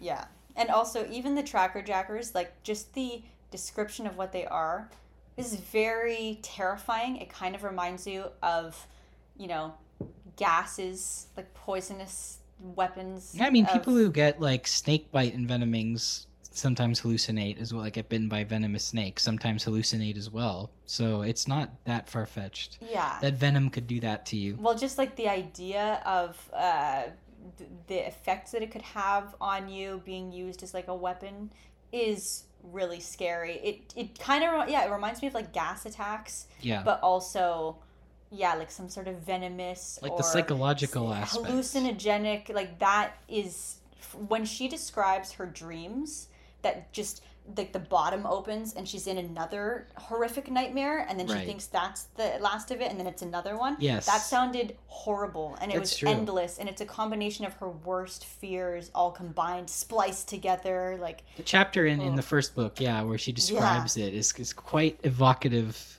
yeah stuff. and and she doesn't know what's real as she's stumbling around like even now her memories recalling that time and what So happens she's not and sure if she really saw Peeta. Yeah, and, and if she and like Glimmer, she thought that she was leaking all this liquid. Yeah, she was and- like oils all over her Yeah, and like swollen and it everywhere. real. Like You don't know though, because like maybe maybe Yeah, that is a side be. effect. Yeah, so uh, that was a really good setup for mentioning that Tracker Jacker Venom was used to brainwash Peeta. Yeah. Because it's like, oh, this this could really fuck him up. Like Yes. psychologically, in- introducing uh, these kinds of memories and images to override his actual memories. Yeah. Pretty effective. I, I believe it. There's a lot of foreshadowing too. I mean, there's a lot of clever moments. Like in the first book, they foreshadow Plutarch, the guy who falls. Flashing the Mockingjay in his watch, you mean? No, in the in the first book, before you even know his name, she shoots the arrow at the game makers, and Plutarch falls into a bowl of punch. Is that right? Oh, yeah. And then he's like, "I was the guy who fell into the bowl of punch." I know, but that, And she there's no way she thought about that. you don't think? first I think she did. Really? Or it's possible. I mean, she mentions Johanna Mason by name in the first book as well. Oh. She says, I remember watching Johanna Mason pretend to be small and weak, but then really she was a killer or s- Did with she, an I don't know if axe. she used her name. She though. used her oh, name. Oh, I remember because I Oh. remember reading it like last two weeks ago or like last week or oh. whatever, Oh. and being like, oh, I, and because I was like, oh, she comes in later. I remember like the name. Yeah, so there's like I think she planned it out to to a large Yeah. degree. Okay, yeah. So anyway, that was just one aspect of dystopian, futuristic, you know, but not too far off, like uh, speculative. Do you like the lizard guys? Yeah, that that's what made me reflect on the other stuff. The lizard guys felt fake. They're just sort of lizards. They're, yeah, they're just lizards. they they're, smell like roses. They're like the they're like the dogs, which are also good because. But that was that was particularly good because they looked like the other tributes. Did you know the movie didn't try because it would have looked too weird, like CGI'd human eyes and dogs. I don't remember the movie that well. It's been ten years since I saw. I just saw it in the theaters I once. saw it yesterday, and like it, they're just dogs. They're just normal wolves. Yeah. Yeah. like no, they they look like dogs. They look like Jacob from Twilight. No, they look like dogs. What did it just mean Taylor Lautner? just a bunch Yeah, of Taylor Lautners. They do not look like that, like at all. They just look like Too kind of bad. chunky, porky, vicious dogs. Right, wild dog. Okay. Yeah. Anyway, So yeah, Yeah. do you want to get into like the ending, like the last act, like the last few chapters, or is there anything else you'd like to say about like other parts of Mockingjay? No, I don't. I don't think so. Other than that, I was a bit um, l- like let down by the fact that her mission was to just be video recorded doing all these things, and that is exactly how she felt. Probably. Yeah, not probably. No, definitely. Yeah. um, If only we knew what Katniss thought. but just like her her her mission even isn't even noble like the the thing that she's doing even if everything worked out perfectly Even within the context. feel too shallow and like meaningless Just making propaganda. yeah she's literally making propaganda Well, that, I mean, it, it's it's like she's in the same situation she's always been in. People are trying to like make her, her project an image of her. yeah and and that's why she has to act. I, I realize I've just been viewing this series completely wrong without that missing piece of like awareness of appearances and television and her being used yeah as, as an image or a symbol. Yeah, it's nothing new. She always has stylists makeup artists costume Coaches people for interviews, coaches yeah, yeah. like in every book. And this one was no exception. So Yeah, i just thought just that was a different. nice through line. Like she stayed suzanne collins stayed consistent in like the kind of things that Katniss is enlisted to do and the the tr- like realizing and becoming disillusioned with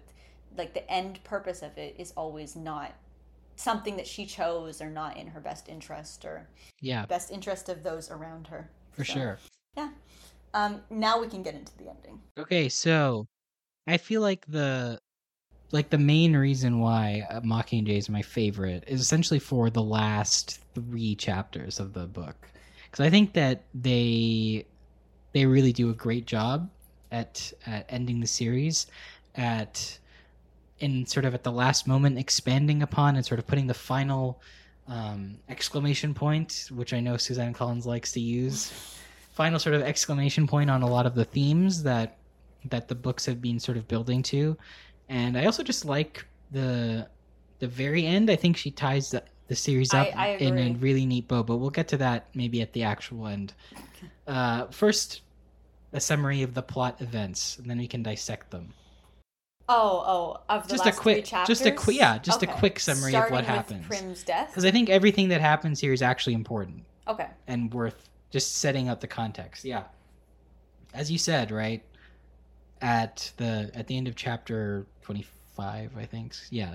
No, tw- tw- 24 cuz 25, 26, 27 are the last 3. So at the end of chapter 24, right after the scene I read about with like the people being vaporized horribly.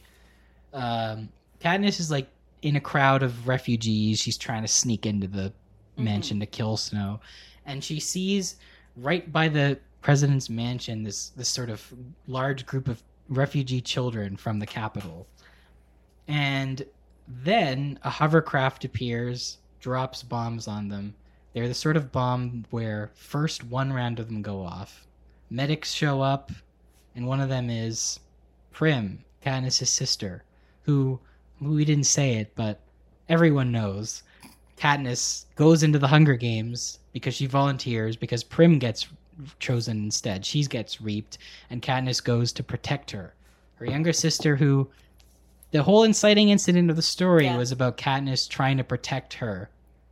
And then a second round of bombs go off, and again, this the whole series has been about Katniss trying to save Prim, and Prim is killed. She fails at her most important goal. Like she would, if you asked her, "What's your main goal?" She would say to protect Primrose, like almost certainly. And Prim's killed. So like Katniss is like the very core of her being. She's failed at her primary goal. the reason for all of this even happening The yeah, the reason for everything happening. It's a real punch in the gut and very very again, it's a brave move on Suzanne Collins' part. I really respect that choice. Cuz it really does just drive home like in wars it doesn't matter from your perspective, your loved ones are the most important people in the world. But from the perspective of the war and people in power, like they're not. They're just they're disposable to a certain extent. Uh, so then that sort of sets in motion the events of the last few chapters. So Katniss has a sort of extended period of mental instability, as you might expect. Because not only does Prim die, but less She gets importantly, she gets pretty horribly wounded by the blast. Um, then she's sort of she's staying in the president's palace. But she's mute. She's refuses to speak. Yes, good good detail I missed, but it's important. Yeah. Um, she refuses to speak. The doctors are like, well, clearly it's trauma, you know. Whatever, just let her be. She said earlier in the story that she wanted to execute President Snow if they captured him and won. And uh eventually she wanders around the pal- the palace and runs into a garden it's guarded by two soldiers, but they let her in, suffice to say. And she meets President Snow, and that's when President Snow. I love this scene too. Like yeah, this it's one's this one's actually even better than the first one. it is. It's it's one of the best scenes in the whole series. I think it's just short, but it's so meaningful. He basically, you know, he tells her, you know, first of all, he's the first person to say that he's sorry about her sister dying. Oh, really? Yeah, at least that they mention. No one else, I think. I think everyone else didn't want to talk about it to her because they were afraid it would set her off. But President Snow's the first person to say that he was sorry for Prim. Then uh, he goes on to say, you know, he's like, "Oh, this was so unnecessary, so wasteful." Okay, it's like that's the kind of guy we're talking about. Um, he's no, like, but that makes the best case. It for- does, he says- why he would never do this. he says, "Well, we, we both know I'm not above killing children, but when I do it, I take life for a very specific reason." And it's like it's perfectly combines like him as this hateful guy, but also that's exactly It's why it's exactly why you believe him. Uh, and he goes on to detail that the hovercraft that dropped the bombs that killed Prim was not from the Capitol, but from the rebels from her own side, supposedly, because and they did it because they wanted to frame the Capitol to make it look like they were bombing their own children to break the loyalty of the last holdouts, Peace, peacekeepers and the like. which worked. Yeah. And he says, he says, I concede it was a masterful plan on Coin's part. Uh, and at this point, Katniss's world is unraveling even further because she's like, my, my own side. She's trying to deny it. She's saying, of course he's lying. He's lying. This can't be true. Uh, and then, uh, and he, and he even says, like, you know, look, if I'd had a hovercraft, I would have tried to escape, you know, Yeah. and why would I bomb my own children for no reason? My, you know, Capitol's own children. There's absolutely no reason for me to do it. And then she remembers a scene where Gale uh, and Beetee design a type of bomb that goes off twice. Uh, once to, to cause, like, you know, chaos and kill people and wound people. And the second time to kill the people rushing in to help them, which would include, like, Prim, because she was a medic. That's, and she was killed in the secondary blast. So then Katniss, you know, is starting to piece together that yeah, he's actually telling the truth. The first thing she says after the incident is that she says, "I don't believe you." But then Snow says, "I thought we agreed never to lie to each other." And it's almost like he's saying, "Y- "You're lying by saying you don't believe me." Yeah. He knows. He knows that she she can tell that he's not. And that that one sentence is what breaks her mutism. Yeah, exactly. It's a great scene. It's one of the great scenes of the series, I think. Uh, their dynamic is so interesting. Yeah, like just like her and Haymitch, they understand each other. They do, They, they- have a rapport. They they sort of see each other as sort of uh, worthy adversaries Yeah.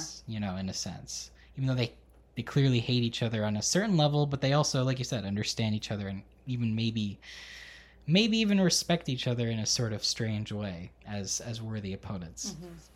so then there's uh the day the day comes when they're going to execute president snow um because he's tried and found guilty of war crimes i mean he did Doesn't she, doesn't she ask someone if it's true? Or no? Um, I think She has like a breakdown after this scene. where she's freaking out. With Gale, he's like, she's like, "Was it your bomb?" And he's like, "I don't know. No, Oh, I don't know." Was that? Was that I don't it? remember if that comes next. It's not important. The Anyway, ne- yeah. the next scene is important though. The scene where they're discussing. So this is like just before she's about to execute Snow. President Coin, we haven't talked about a lot actually yet, but I think is one of the the best characters. Not likable at all, but one of the best characters in Mockingjay. Another reason I like it so much. President Coin, the leader of District 13, she called, you know, the, the leader of the rebels, who is now the president of Panem, basically. Um, she calls all the surviving Hunger Games victors to have this meeting where she proposes that instead of uh, instead of so there are people uh, in the rebellion who are apparently calling essentially for genocide against every Capitol citizen. Like which again doesn't speak too well to the moral fiber of the rebels that there would be apparently many i think she says people are calling to to eliminate all Capitol citizens that which is genocide um, and then she says something like yeah but we couldn't do that because uh, we couldn't replace the population that's what she says That's the reason. that's why she doesn't want to do it. So that's President Coin, and you know it it gets worse and worse. I mean, we already know that she killed Prim. Essentially, she ordered the bombing that killed Prim. But yeah, we can't commit genocide because we won't have enough people left. Uh, and then she asks that as a compromise, instead of doing that, they only have a final Hunger Games where they uh, use the children of prominent Capitol people, like Snow as a granddaughter, for example. I mean, she, you know, she's definitely on the list. Um, and they ask the victors to vote on whether they should do this or not because they're the ones who presumably uh, have the, the right to decide this. And the last quote, because I think this is important. I, as I know what quote you're gonna say. It's is it her interiority before she gives her answer? Very possible. when she's like, nothing will ever change. Very. this is what she thinks when they're talking about whether they should have a new Hunger Games. Uh, she goes, Katniss imagines what it must have been like when the first Hunger Games were being planned. She says, Was it like this then? 75 years or so ago? Did a group of people sit around and cast their votes on initiating the Hunger Games? Was there dissent? Did someone make a case for mercy that was beaten down by the calls for the deaths of the district's children? The scent of Snow's rose curls up into my nose, down into my throat, squeezing it tight with despair. All those people I loved, dead, and we're discussing the next Hunger Games in an attempt to avoid wasting life? Nothing has changed. Nothing will ever change now. This, I think, this this shows the sort of. This is what's being at stake here, essentially. I made the point earlier about how the scene where she kills Marvel, it's like the cycle of violence. Uh, when you've been wronged, when people have been taken from you, when you've seen loved ones be killed violently, how do you respond? Do you respond with more violence, as Katniss did, or sort of had to?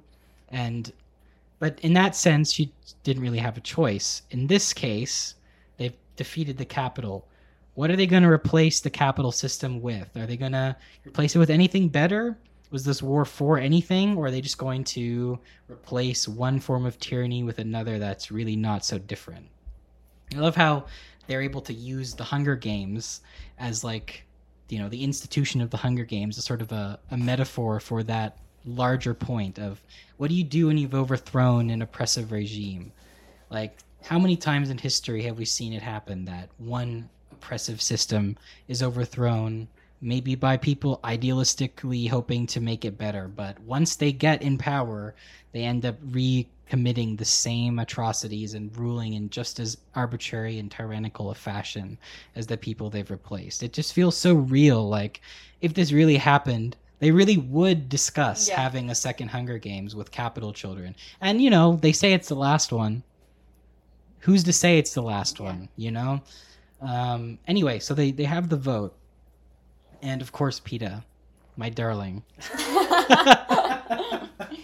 my beloved Peeta says, Of course we can't. the only one other than Annie. Yes. Yeah, the only one other than Annie, I think you're right. there. Enobaria, Johanna. Yeah, that's true. They they both say yes. So yeah, Peeta says no. Of course we can't. That's morally wrong. No, Beetee says no as well. He says it would set a bad precedent. We have to work towards peace Hmm. now. And then Annie says no because Finnick Finnick. wouldn't have wanted it, which I'm sure he wouldn't. I'm sure he would vote against it. Um, yeah, and then Enobaria, whatever, she's got shark teeth, so of course she would vote for it. Well, she's from like one or two, right? She's from two, Yeah. which is sort of the villain district. Also, she was But not never really. she she was never even really confirmed to have been in the rebellion. She wasn't She was just protected by Katniss's uh, immunity. yeah, Yeah, yeah. ultimatum. Uh, yeah, and then Johanna. Come on, Johanna. Uh, you know what? I don't hold it against Johanna though. Is the thing, and I think that anyone would say that they understand that perspective. Yeah, you and, can and understand you can understand someone who's been so damaged as that. Obviously, like you don't you don't hold it against someone that they're that they have an ignorant view because of lack of exposure to, you know, less ignorant things. No, it's like it's like the theme we said about like the cycle of violence. When you've been wronged, when you've had violence inflicted on you, it's very natural to want to retaliate against the people who've done it to you.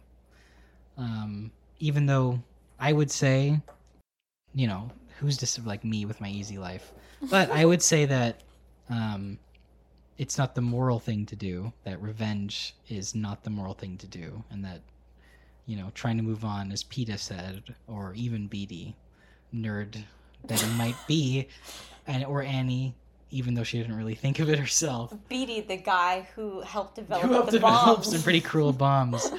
Yeah. I mean, let's just say Peeta. Let's just stick with him. Like, Yeah, I, I totally, Peeta. I completely agree with Peeta morally on this question. We can't respond to being wronged by wronging others. Anyway, that's just my view. Who cares what my view well, view of course, like Yeah. I don't think you really expect anyone to disagree with that. controversial statement. I don't think we should have the Hunger Games in real life, even if, yeah, okay. And then then Katniss, of course, she's just had the the news drop essentially of what happened with Prim. That Coin, the woman who's proposing this, it was her idea. Also, by the way, it was Coin's idea to have this last Hunger Games. She was like, "Was this?" Plutarch's idea, and Coin says it was my idea. Oh, okay. Yeah.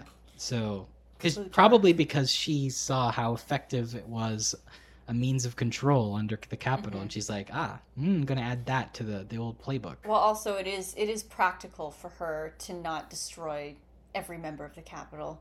Like Yeah. it'll it'll also keep the masses happy. Yeah, that's it. It'll keep the rebels. It'll sate the thirst for blood, which is the whole thing about the Hunger Games in the Capitol originally. They just flipped who's doing it, which doesn't make it any better, of course.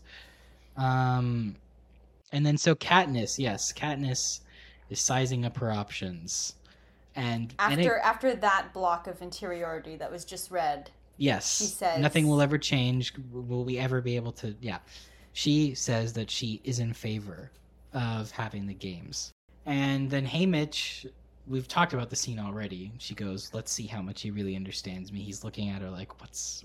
Trying to figure out what she's, uh, you know, going uh, what she's I trying to think he do knows, here. Though I, think, he figures knows. it out. Even though, how could you? They just understand each other. I think he just trusts that she, She obviously would plan. never be okay with this, and that she's going to do. she has some other plan cooking, so to speak. And he says, "I'm going with the Mockingjay." Yeah, something. I'm with the I'm with the. Mockingjay. Yeah, so they so the votes carried and they're going to supposedly have this last Hunger Games. Then they have the scene where Katniss is going to execute President Snow. They give her a fancy bow and arrow to do it, and uh, you know she's all prepared to do it. She remembers, um, I think she remembers the last conversation they had where uh, he said he's looking she's looking at his face and he's he's he's not scared or angry or anything. He's just sort of amused Yeah. looking. And she remembers that he had said that they agreed never to lie to each other. And then she's like okay so it's true. And famously she does not execute snow. She executes president coin instead shoots her with an arrow and She's in big trouble now. yeah but actually not that big trouble considering what she did the person who would punish her for it has just died. Yeah, pretty much. Uh, and then after that, uh, Yeah, so that's what I'm confused about. What happens after that in terms of the leader and what the society is? okay, be? so right, it's ambiguous. but it's not that ambiguous, right? It's like someone was someone. So Commander gonna take- who was one of the rebel generals who they Right. meet in District Eight at the scene at the hospital, we didn't talk about it, but whatever. Right. Um, Commander Paylor becomes the president. Like the interim president, right? I think. I think they say they voted on it, or maybe that they would vote on it. Or that others would be voted for different Yeah. areas. Plutarch is a high-ranking government member, and so on. We didn't talk about Plutarch, but we did a little bit. We did. Uh, so anyway, but like, yeah, some some sort of mid-level rebel general becomes the new president. But I think Am. they imply this is good because she understands the people a bit better. I think that's true. We And don't Katniss really. didn't say she disliked her when she met her. No, it's true. Uh, it's ambiguous though. Exactly what happens. Does Panem become a functioning know, democracy? And does it matter? I mean, like it doesn't focus on it, which It is doesn't at all. It doesn't and focus- Don't you think it's strange? It doesn't go into it a bit more, considering like the whole problem with everything stems from the government and the rulers. and It, it's true. Well, the one thing we know for sure is that there's no more Hunger Games. Well, you, I think, I think we can assume that it's a better society, considering that she lives the next fifteen years, Yeah. and her kids don't know any. And she the so wiser. she was not willing to have kids because she was so afraid. You know, she didn't want to bring kids into a world like hers where they might go to the Hunger Games. And yeah, essentially the proof that it's at least better. Again, it's I think I like that I actually don't mind that it's vague. We Mhm. aren't told Panem became a functioning democracy with parliament and an elected president and a constitution. Like, okay. It's true. At least we, we can we can infer that it's it's okay enough that you can have children Yeah. after 15 years. Right, and that's and for Katniss. We said she doesn't really care about if it's a republic or whatever. She just wants to feel okay enough that, it, you know, the world is good enough that she doesn't mind bringing children into it. And yeah, so at the end, she goes back to District Twelve. That scene with the oh, that scene with the cat kind of got to me. I am not joking; it got to me. Where she's like screaming at the cat, Yeah. "Prim's dead. She's not coming back." It got too much. And got the to cat me. kind of understood her. Yeah. And also, I think wasn't she like of all the people who died during this war, this cat somehow survived. Yeah, it made made his way back from District 13. Yeah, and so they go back to their homes, uh, and then Peeta comes back. He's planting primroses in the garden because he's just just like this. He's just a sweet guy. I know, but he's a sweet guy after he was brainwashed. Like they He don't made really, it back. They don't really show him. He mostly made it back. changing from There's that. a gradual change. yeah, I think, know. You can pick up. It's fine. Uh, and then eventually, basically, and Haymitch is living there with them, and District 12 is repopulated, and essentially, uh, Katniss and Peeta get together finally. They get, I guess, married, uh, we can assume. Uh, though I like both the last line of The the, epilogue. the book and the epilogue. Yeah. The last line of the real book, they have this thing where Peeta's being brainwashed, so they have this game where he asks, "Is this real or not real?" Uh, and so at the very end of the chapter twenty-seven, she goes, "So when he finally asks me, uh, you love me, real or not real?" I answer, "Real." That's very sweet. I like that a lot. I like that that ending, and then of course the iconic last line of the book. So the epilogue shows that they had kids because Peeta wanted them, and Katniss, like I said, was was finally willing to to to do it to have kids, which he wasn't before. Um, they have children, and Katniss describes how. They play in the meadow. yeah, and actually, she describes. Isn't it a game that she plays in her own head to keep herself sane? No, I think she was like, one day they'll have to know about all this, and then I'll tell them how I deal with it or something. Let's see. Yeah, true. You Let's have see. the book right there. She Scholastic Sales Forces. Oh wait, I went too far forward there. How's that joke? Terrible. uh, right. She makes she plays a game where she makes a list of every act of goodness she's seen someone do. She says it's like a game, repetitive, even a little, little tedious after more than twenty years. But there are much worse games to play. That last line is very It's a banger. iconic. It's an iconic last line, and I think I think the the the ending, like the last ending lines, really knocked it out of the park. Yeah. I think, uh, and I think that the last three chapters they focused on very important, very important themes that had been built up in Mockingjay, and and even to a certain extent in the the other the other books, like maybe Catching Fire more than most. With the scene where we see like what Coin's planning to do, essentially how she's taken over Panem and is probably gonna just be a second Snow. Like it makes the point that like you know, like I was saying, like what happens after an old regime gets toppled is kind of more important than just the fact that it is toppled. Because it could very easily be just more of the same in new paint, in Rebel paint or District 13 paint rather than Capitol paint.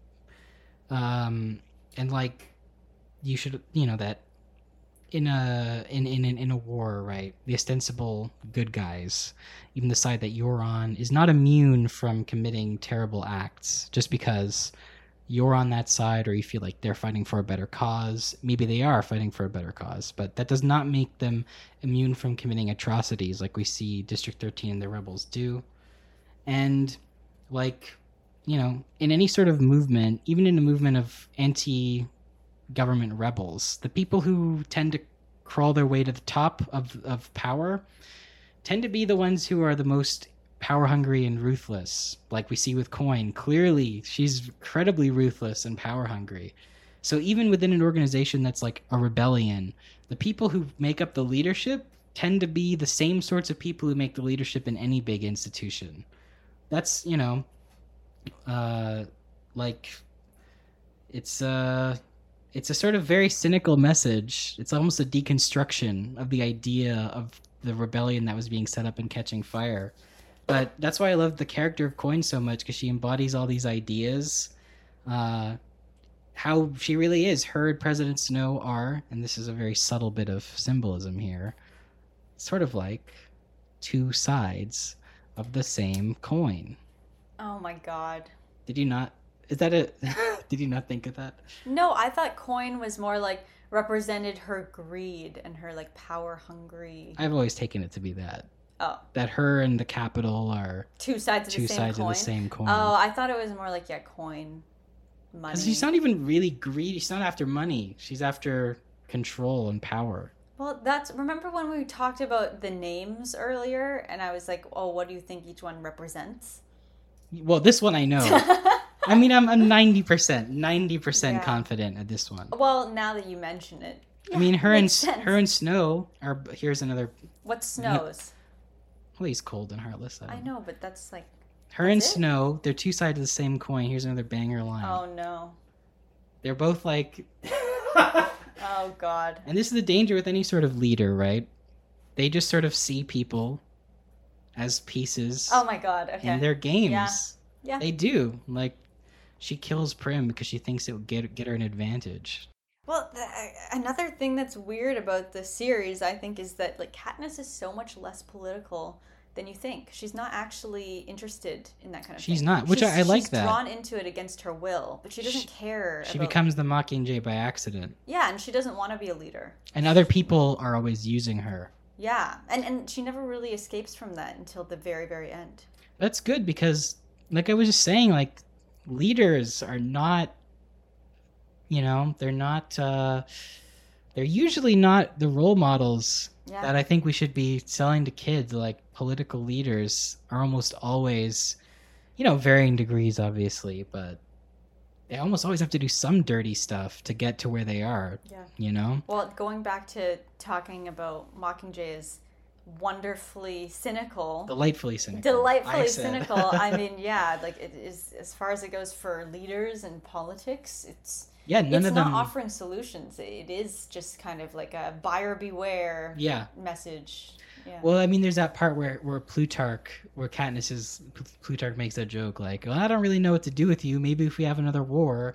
And she Oh, goes, yeah. "Are you planning another war?" And he's like, "No, this is the sweet time where everyone wants to be, you Yeah. know, happy and forget all the, the horrors." next like 20 years or something but we're fickle. We're a fickle and sort of, you know, terrible species or so. I don't know. He doesn't put it like that. He's like, people will forget, but he says maybe this time it'll stick. what what is your opinion of plutarch Yeah, it's a good, it's a good question. because because i was i was flip-flopping between like does he really just care about his own um, you know, life, and he just wants to be in a position of power. Or does he have ideals? Yeah, because she kept saying like, "Oh, he's he's you know you can't." He doesn't rid of- tru- he Once doesn't a trust game him. maker, always a game maker. Yeah. and also like he seems to have an awareness of things, but he also seems kind of indifferent to what actually happens. He's She doesn't. Passionate. She clearly doesn't like him. yeah. She doesn't trust him She doesn't trust him, but I mean, or have a positive he- opinion on him. like, what are we supposed to think?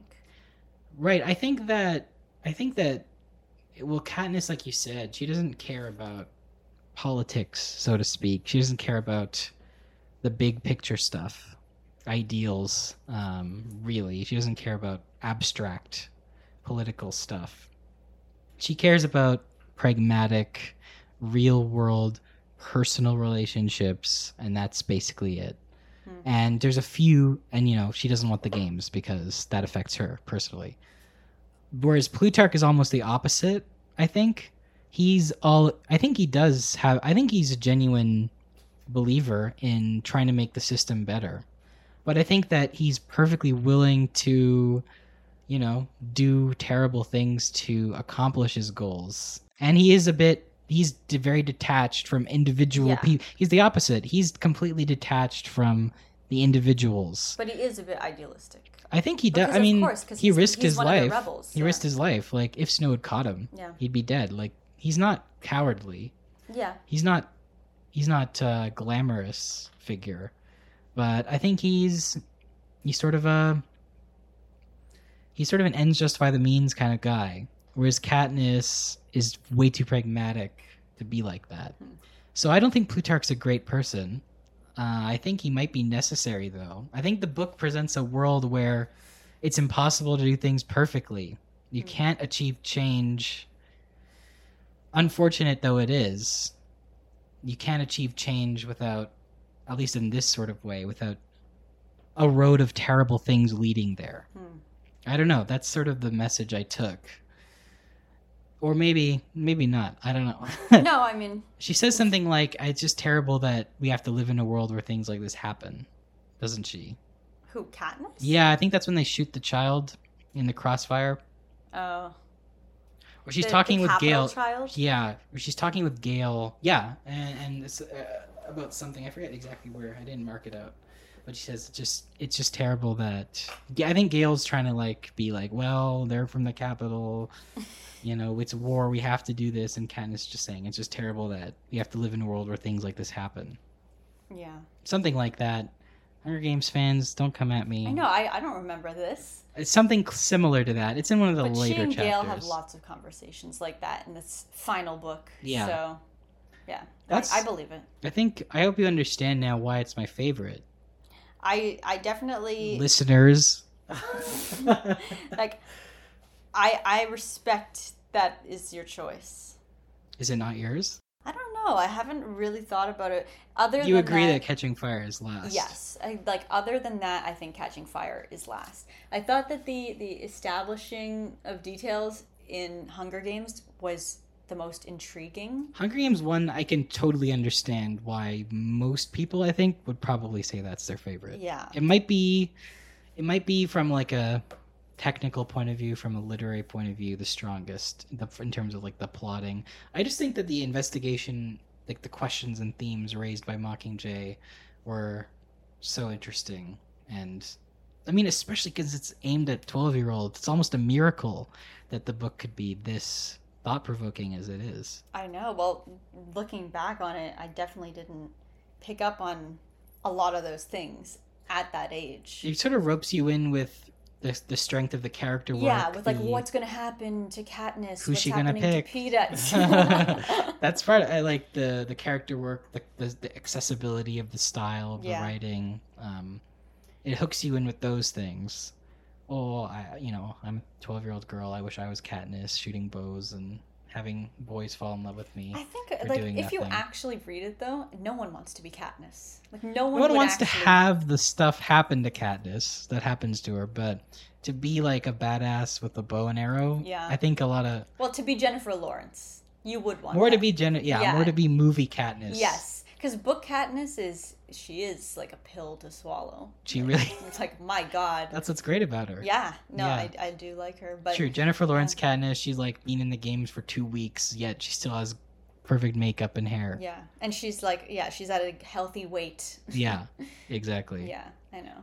But um, the the only thing that I wanted to add about Mockingjay on a much smaller scale than the themes that you were talking about is just, I thought that the the as I've I've kind of touched on this before, but I found that the conclusion was very haunting. It's like that gentle, gradual passage of time. Classic bittersweet ending. Yeah, and I thought it was written in a way that was like very I don't know, it was closer to literary than the pieces of shit that have come from this series. Like it it, There are some moments where the writing, like the it was haunting, I found. yeah, The part with the geese and and how Haymitch lives beside her but he never visits even though he said he will Yeah. and slowly things start to return to district 12 and it's it's just this gradual like very soft and gentle conclusion to this really violent and jarring book I think that's it's almost like to say that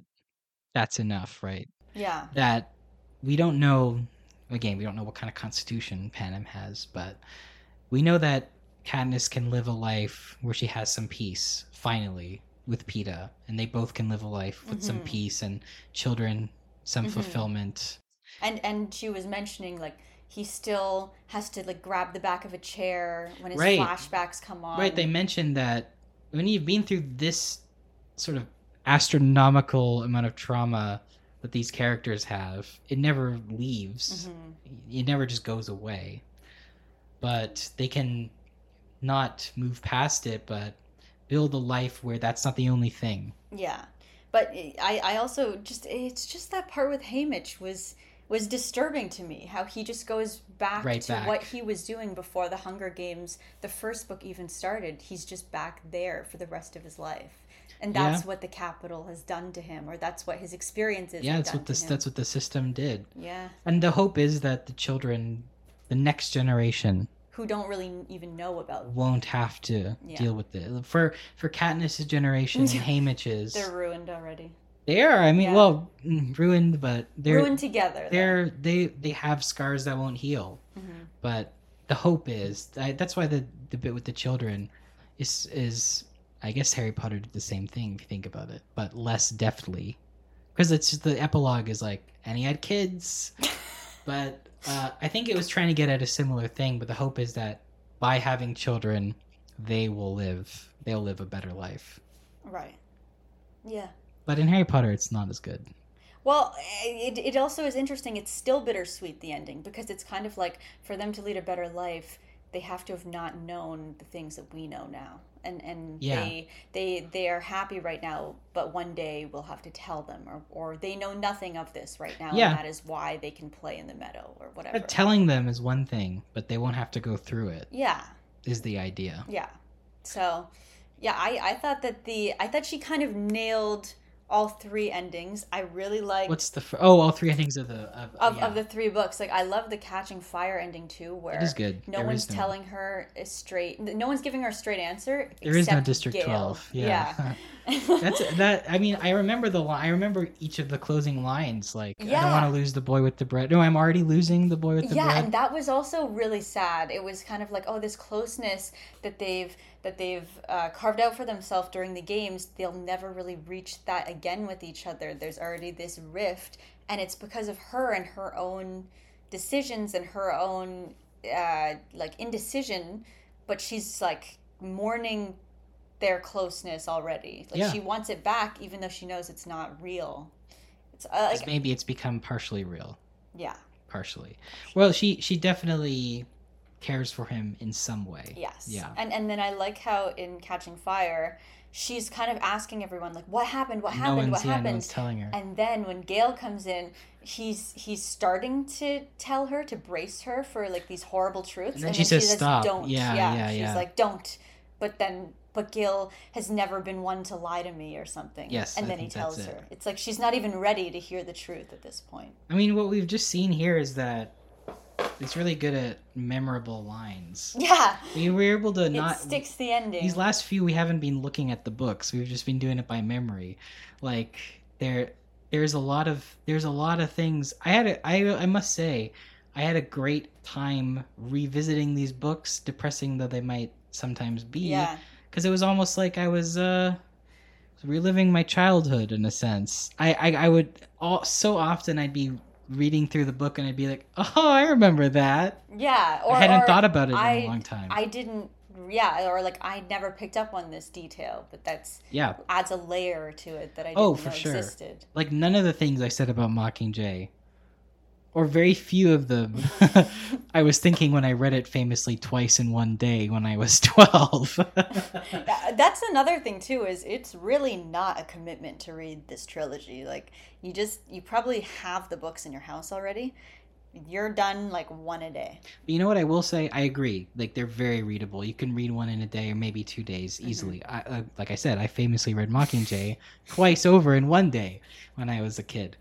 Uh, but what's interesting is that even when I was like twelve, I didn't pick up on why. But I think it, I think Mockingjay actually has been my favorite since I read it. Well, because you famously read it twice. So there, I don't. I I was I wouldn't be able to articulate why. I think when I was that young, but I I just something about it. I famously read it twice, so something really resonated with me, and I knew from like that point, from like talking to kids at recess about it. That's how long ago this was. That I feel like even then I knew that I was. Most people disagreed that Mockingjay was the best, but something about it. I think I think I it was the it was what I was talking about today, but I just you know wouldn't be nearly able to articulate these thoughts at age twelve. Right. But so it, it felt good to sort of put it out there why not only all of them I, I love all of these books but mockingjay in particular has always really resonated with me but i love all of them i love i love this series man You love them. yeah Wow. you know So- in the you know am i gonna say that these are the best books of all time no uh, they're not the best books of Hey, all time You don't have to roast it. You can just say that you love it. but if i'm being honest with myself yeah i loved i loved rereading these books it was a great experience it was definitely like a great uh, summer read and more resonant than I think people culturally have given it credit It for. does have the reputation of it's sort of a shallow yeah, young I know. adult It book. has it, because it has the reputation of all the books in its subcategory. the books that it spawned really are yeah. like that. But the Hunger Games series, we, we've been talking about it for three hours. I. So I, 21 minutes. so I think that proves that there is there is substance here. There is genuine substance in Yes. these books. And I also think that like Suzanne Collins' experience with war or with like a father with Yeah. a military background is a very valuable thing to give her context for this topic because imagine someone trying to write about this kind of um, kind of fun gimmicky idea without some sort of real like grounding information to help portray the like impoverished districts and all of those other aspects of it that make it feel so real. It could have been just as bad as the series it spawned.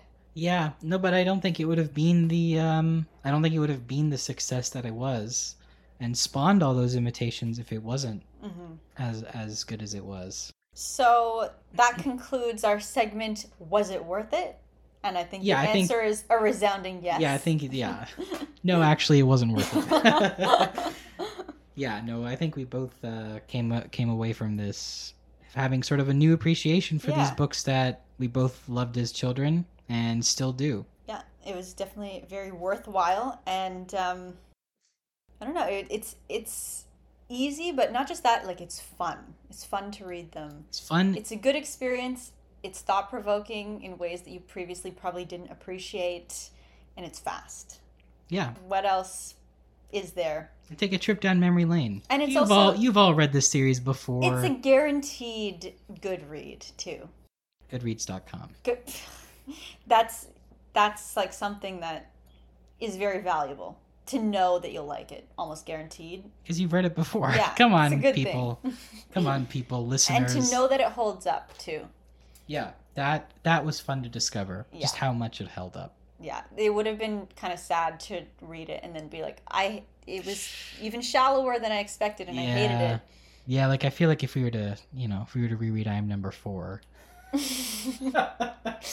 you know, that would be I think we should do a Twilight Saga Jesus Christ. um, It would be a first. It'd be a first for me. I know you loved the Twilight books as a kid, so well, you brought it up a few I times. know, but like I also think. Sidebar. Uh oh. I think that Twilight has more substance than the the other series Now that that's a harder of it. sell. I know, but I'm sorry. Vampire Diaries. You know that, That, kind was of before it. Okay, well, that kind of stuff. House of Night series. Like I think that Twilight has some. What was the one with the angel on the cover? Oh, hush, hush. Yeah. Yeah, that's right. Yeah. So anyway, that concludes. Um, wait, are we concluding? Yeah, Yeah, but we have to pick our next one though. Not Twilight. Okay, that concludes our um, our episode about the Hunger Games trilogy. However, we're now going to decide on our next book, which I believe is Klara and the Sun, Oh, okay, or sure. or Heart of Darkness. Okay, uh, it'll be one of those. All right, uh, tune in next week to see Next what we week. pick. If you're no, lucky. sorry, not next week. Yeah, if you're lucky next week. For us, it'll probably be like four months. it's probably uh, going to come out next year. But these these podcast episodes are all probably going to come out at the same time.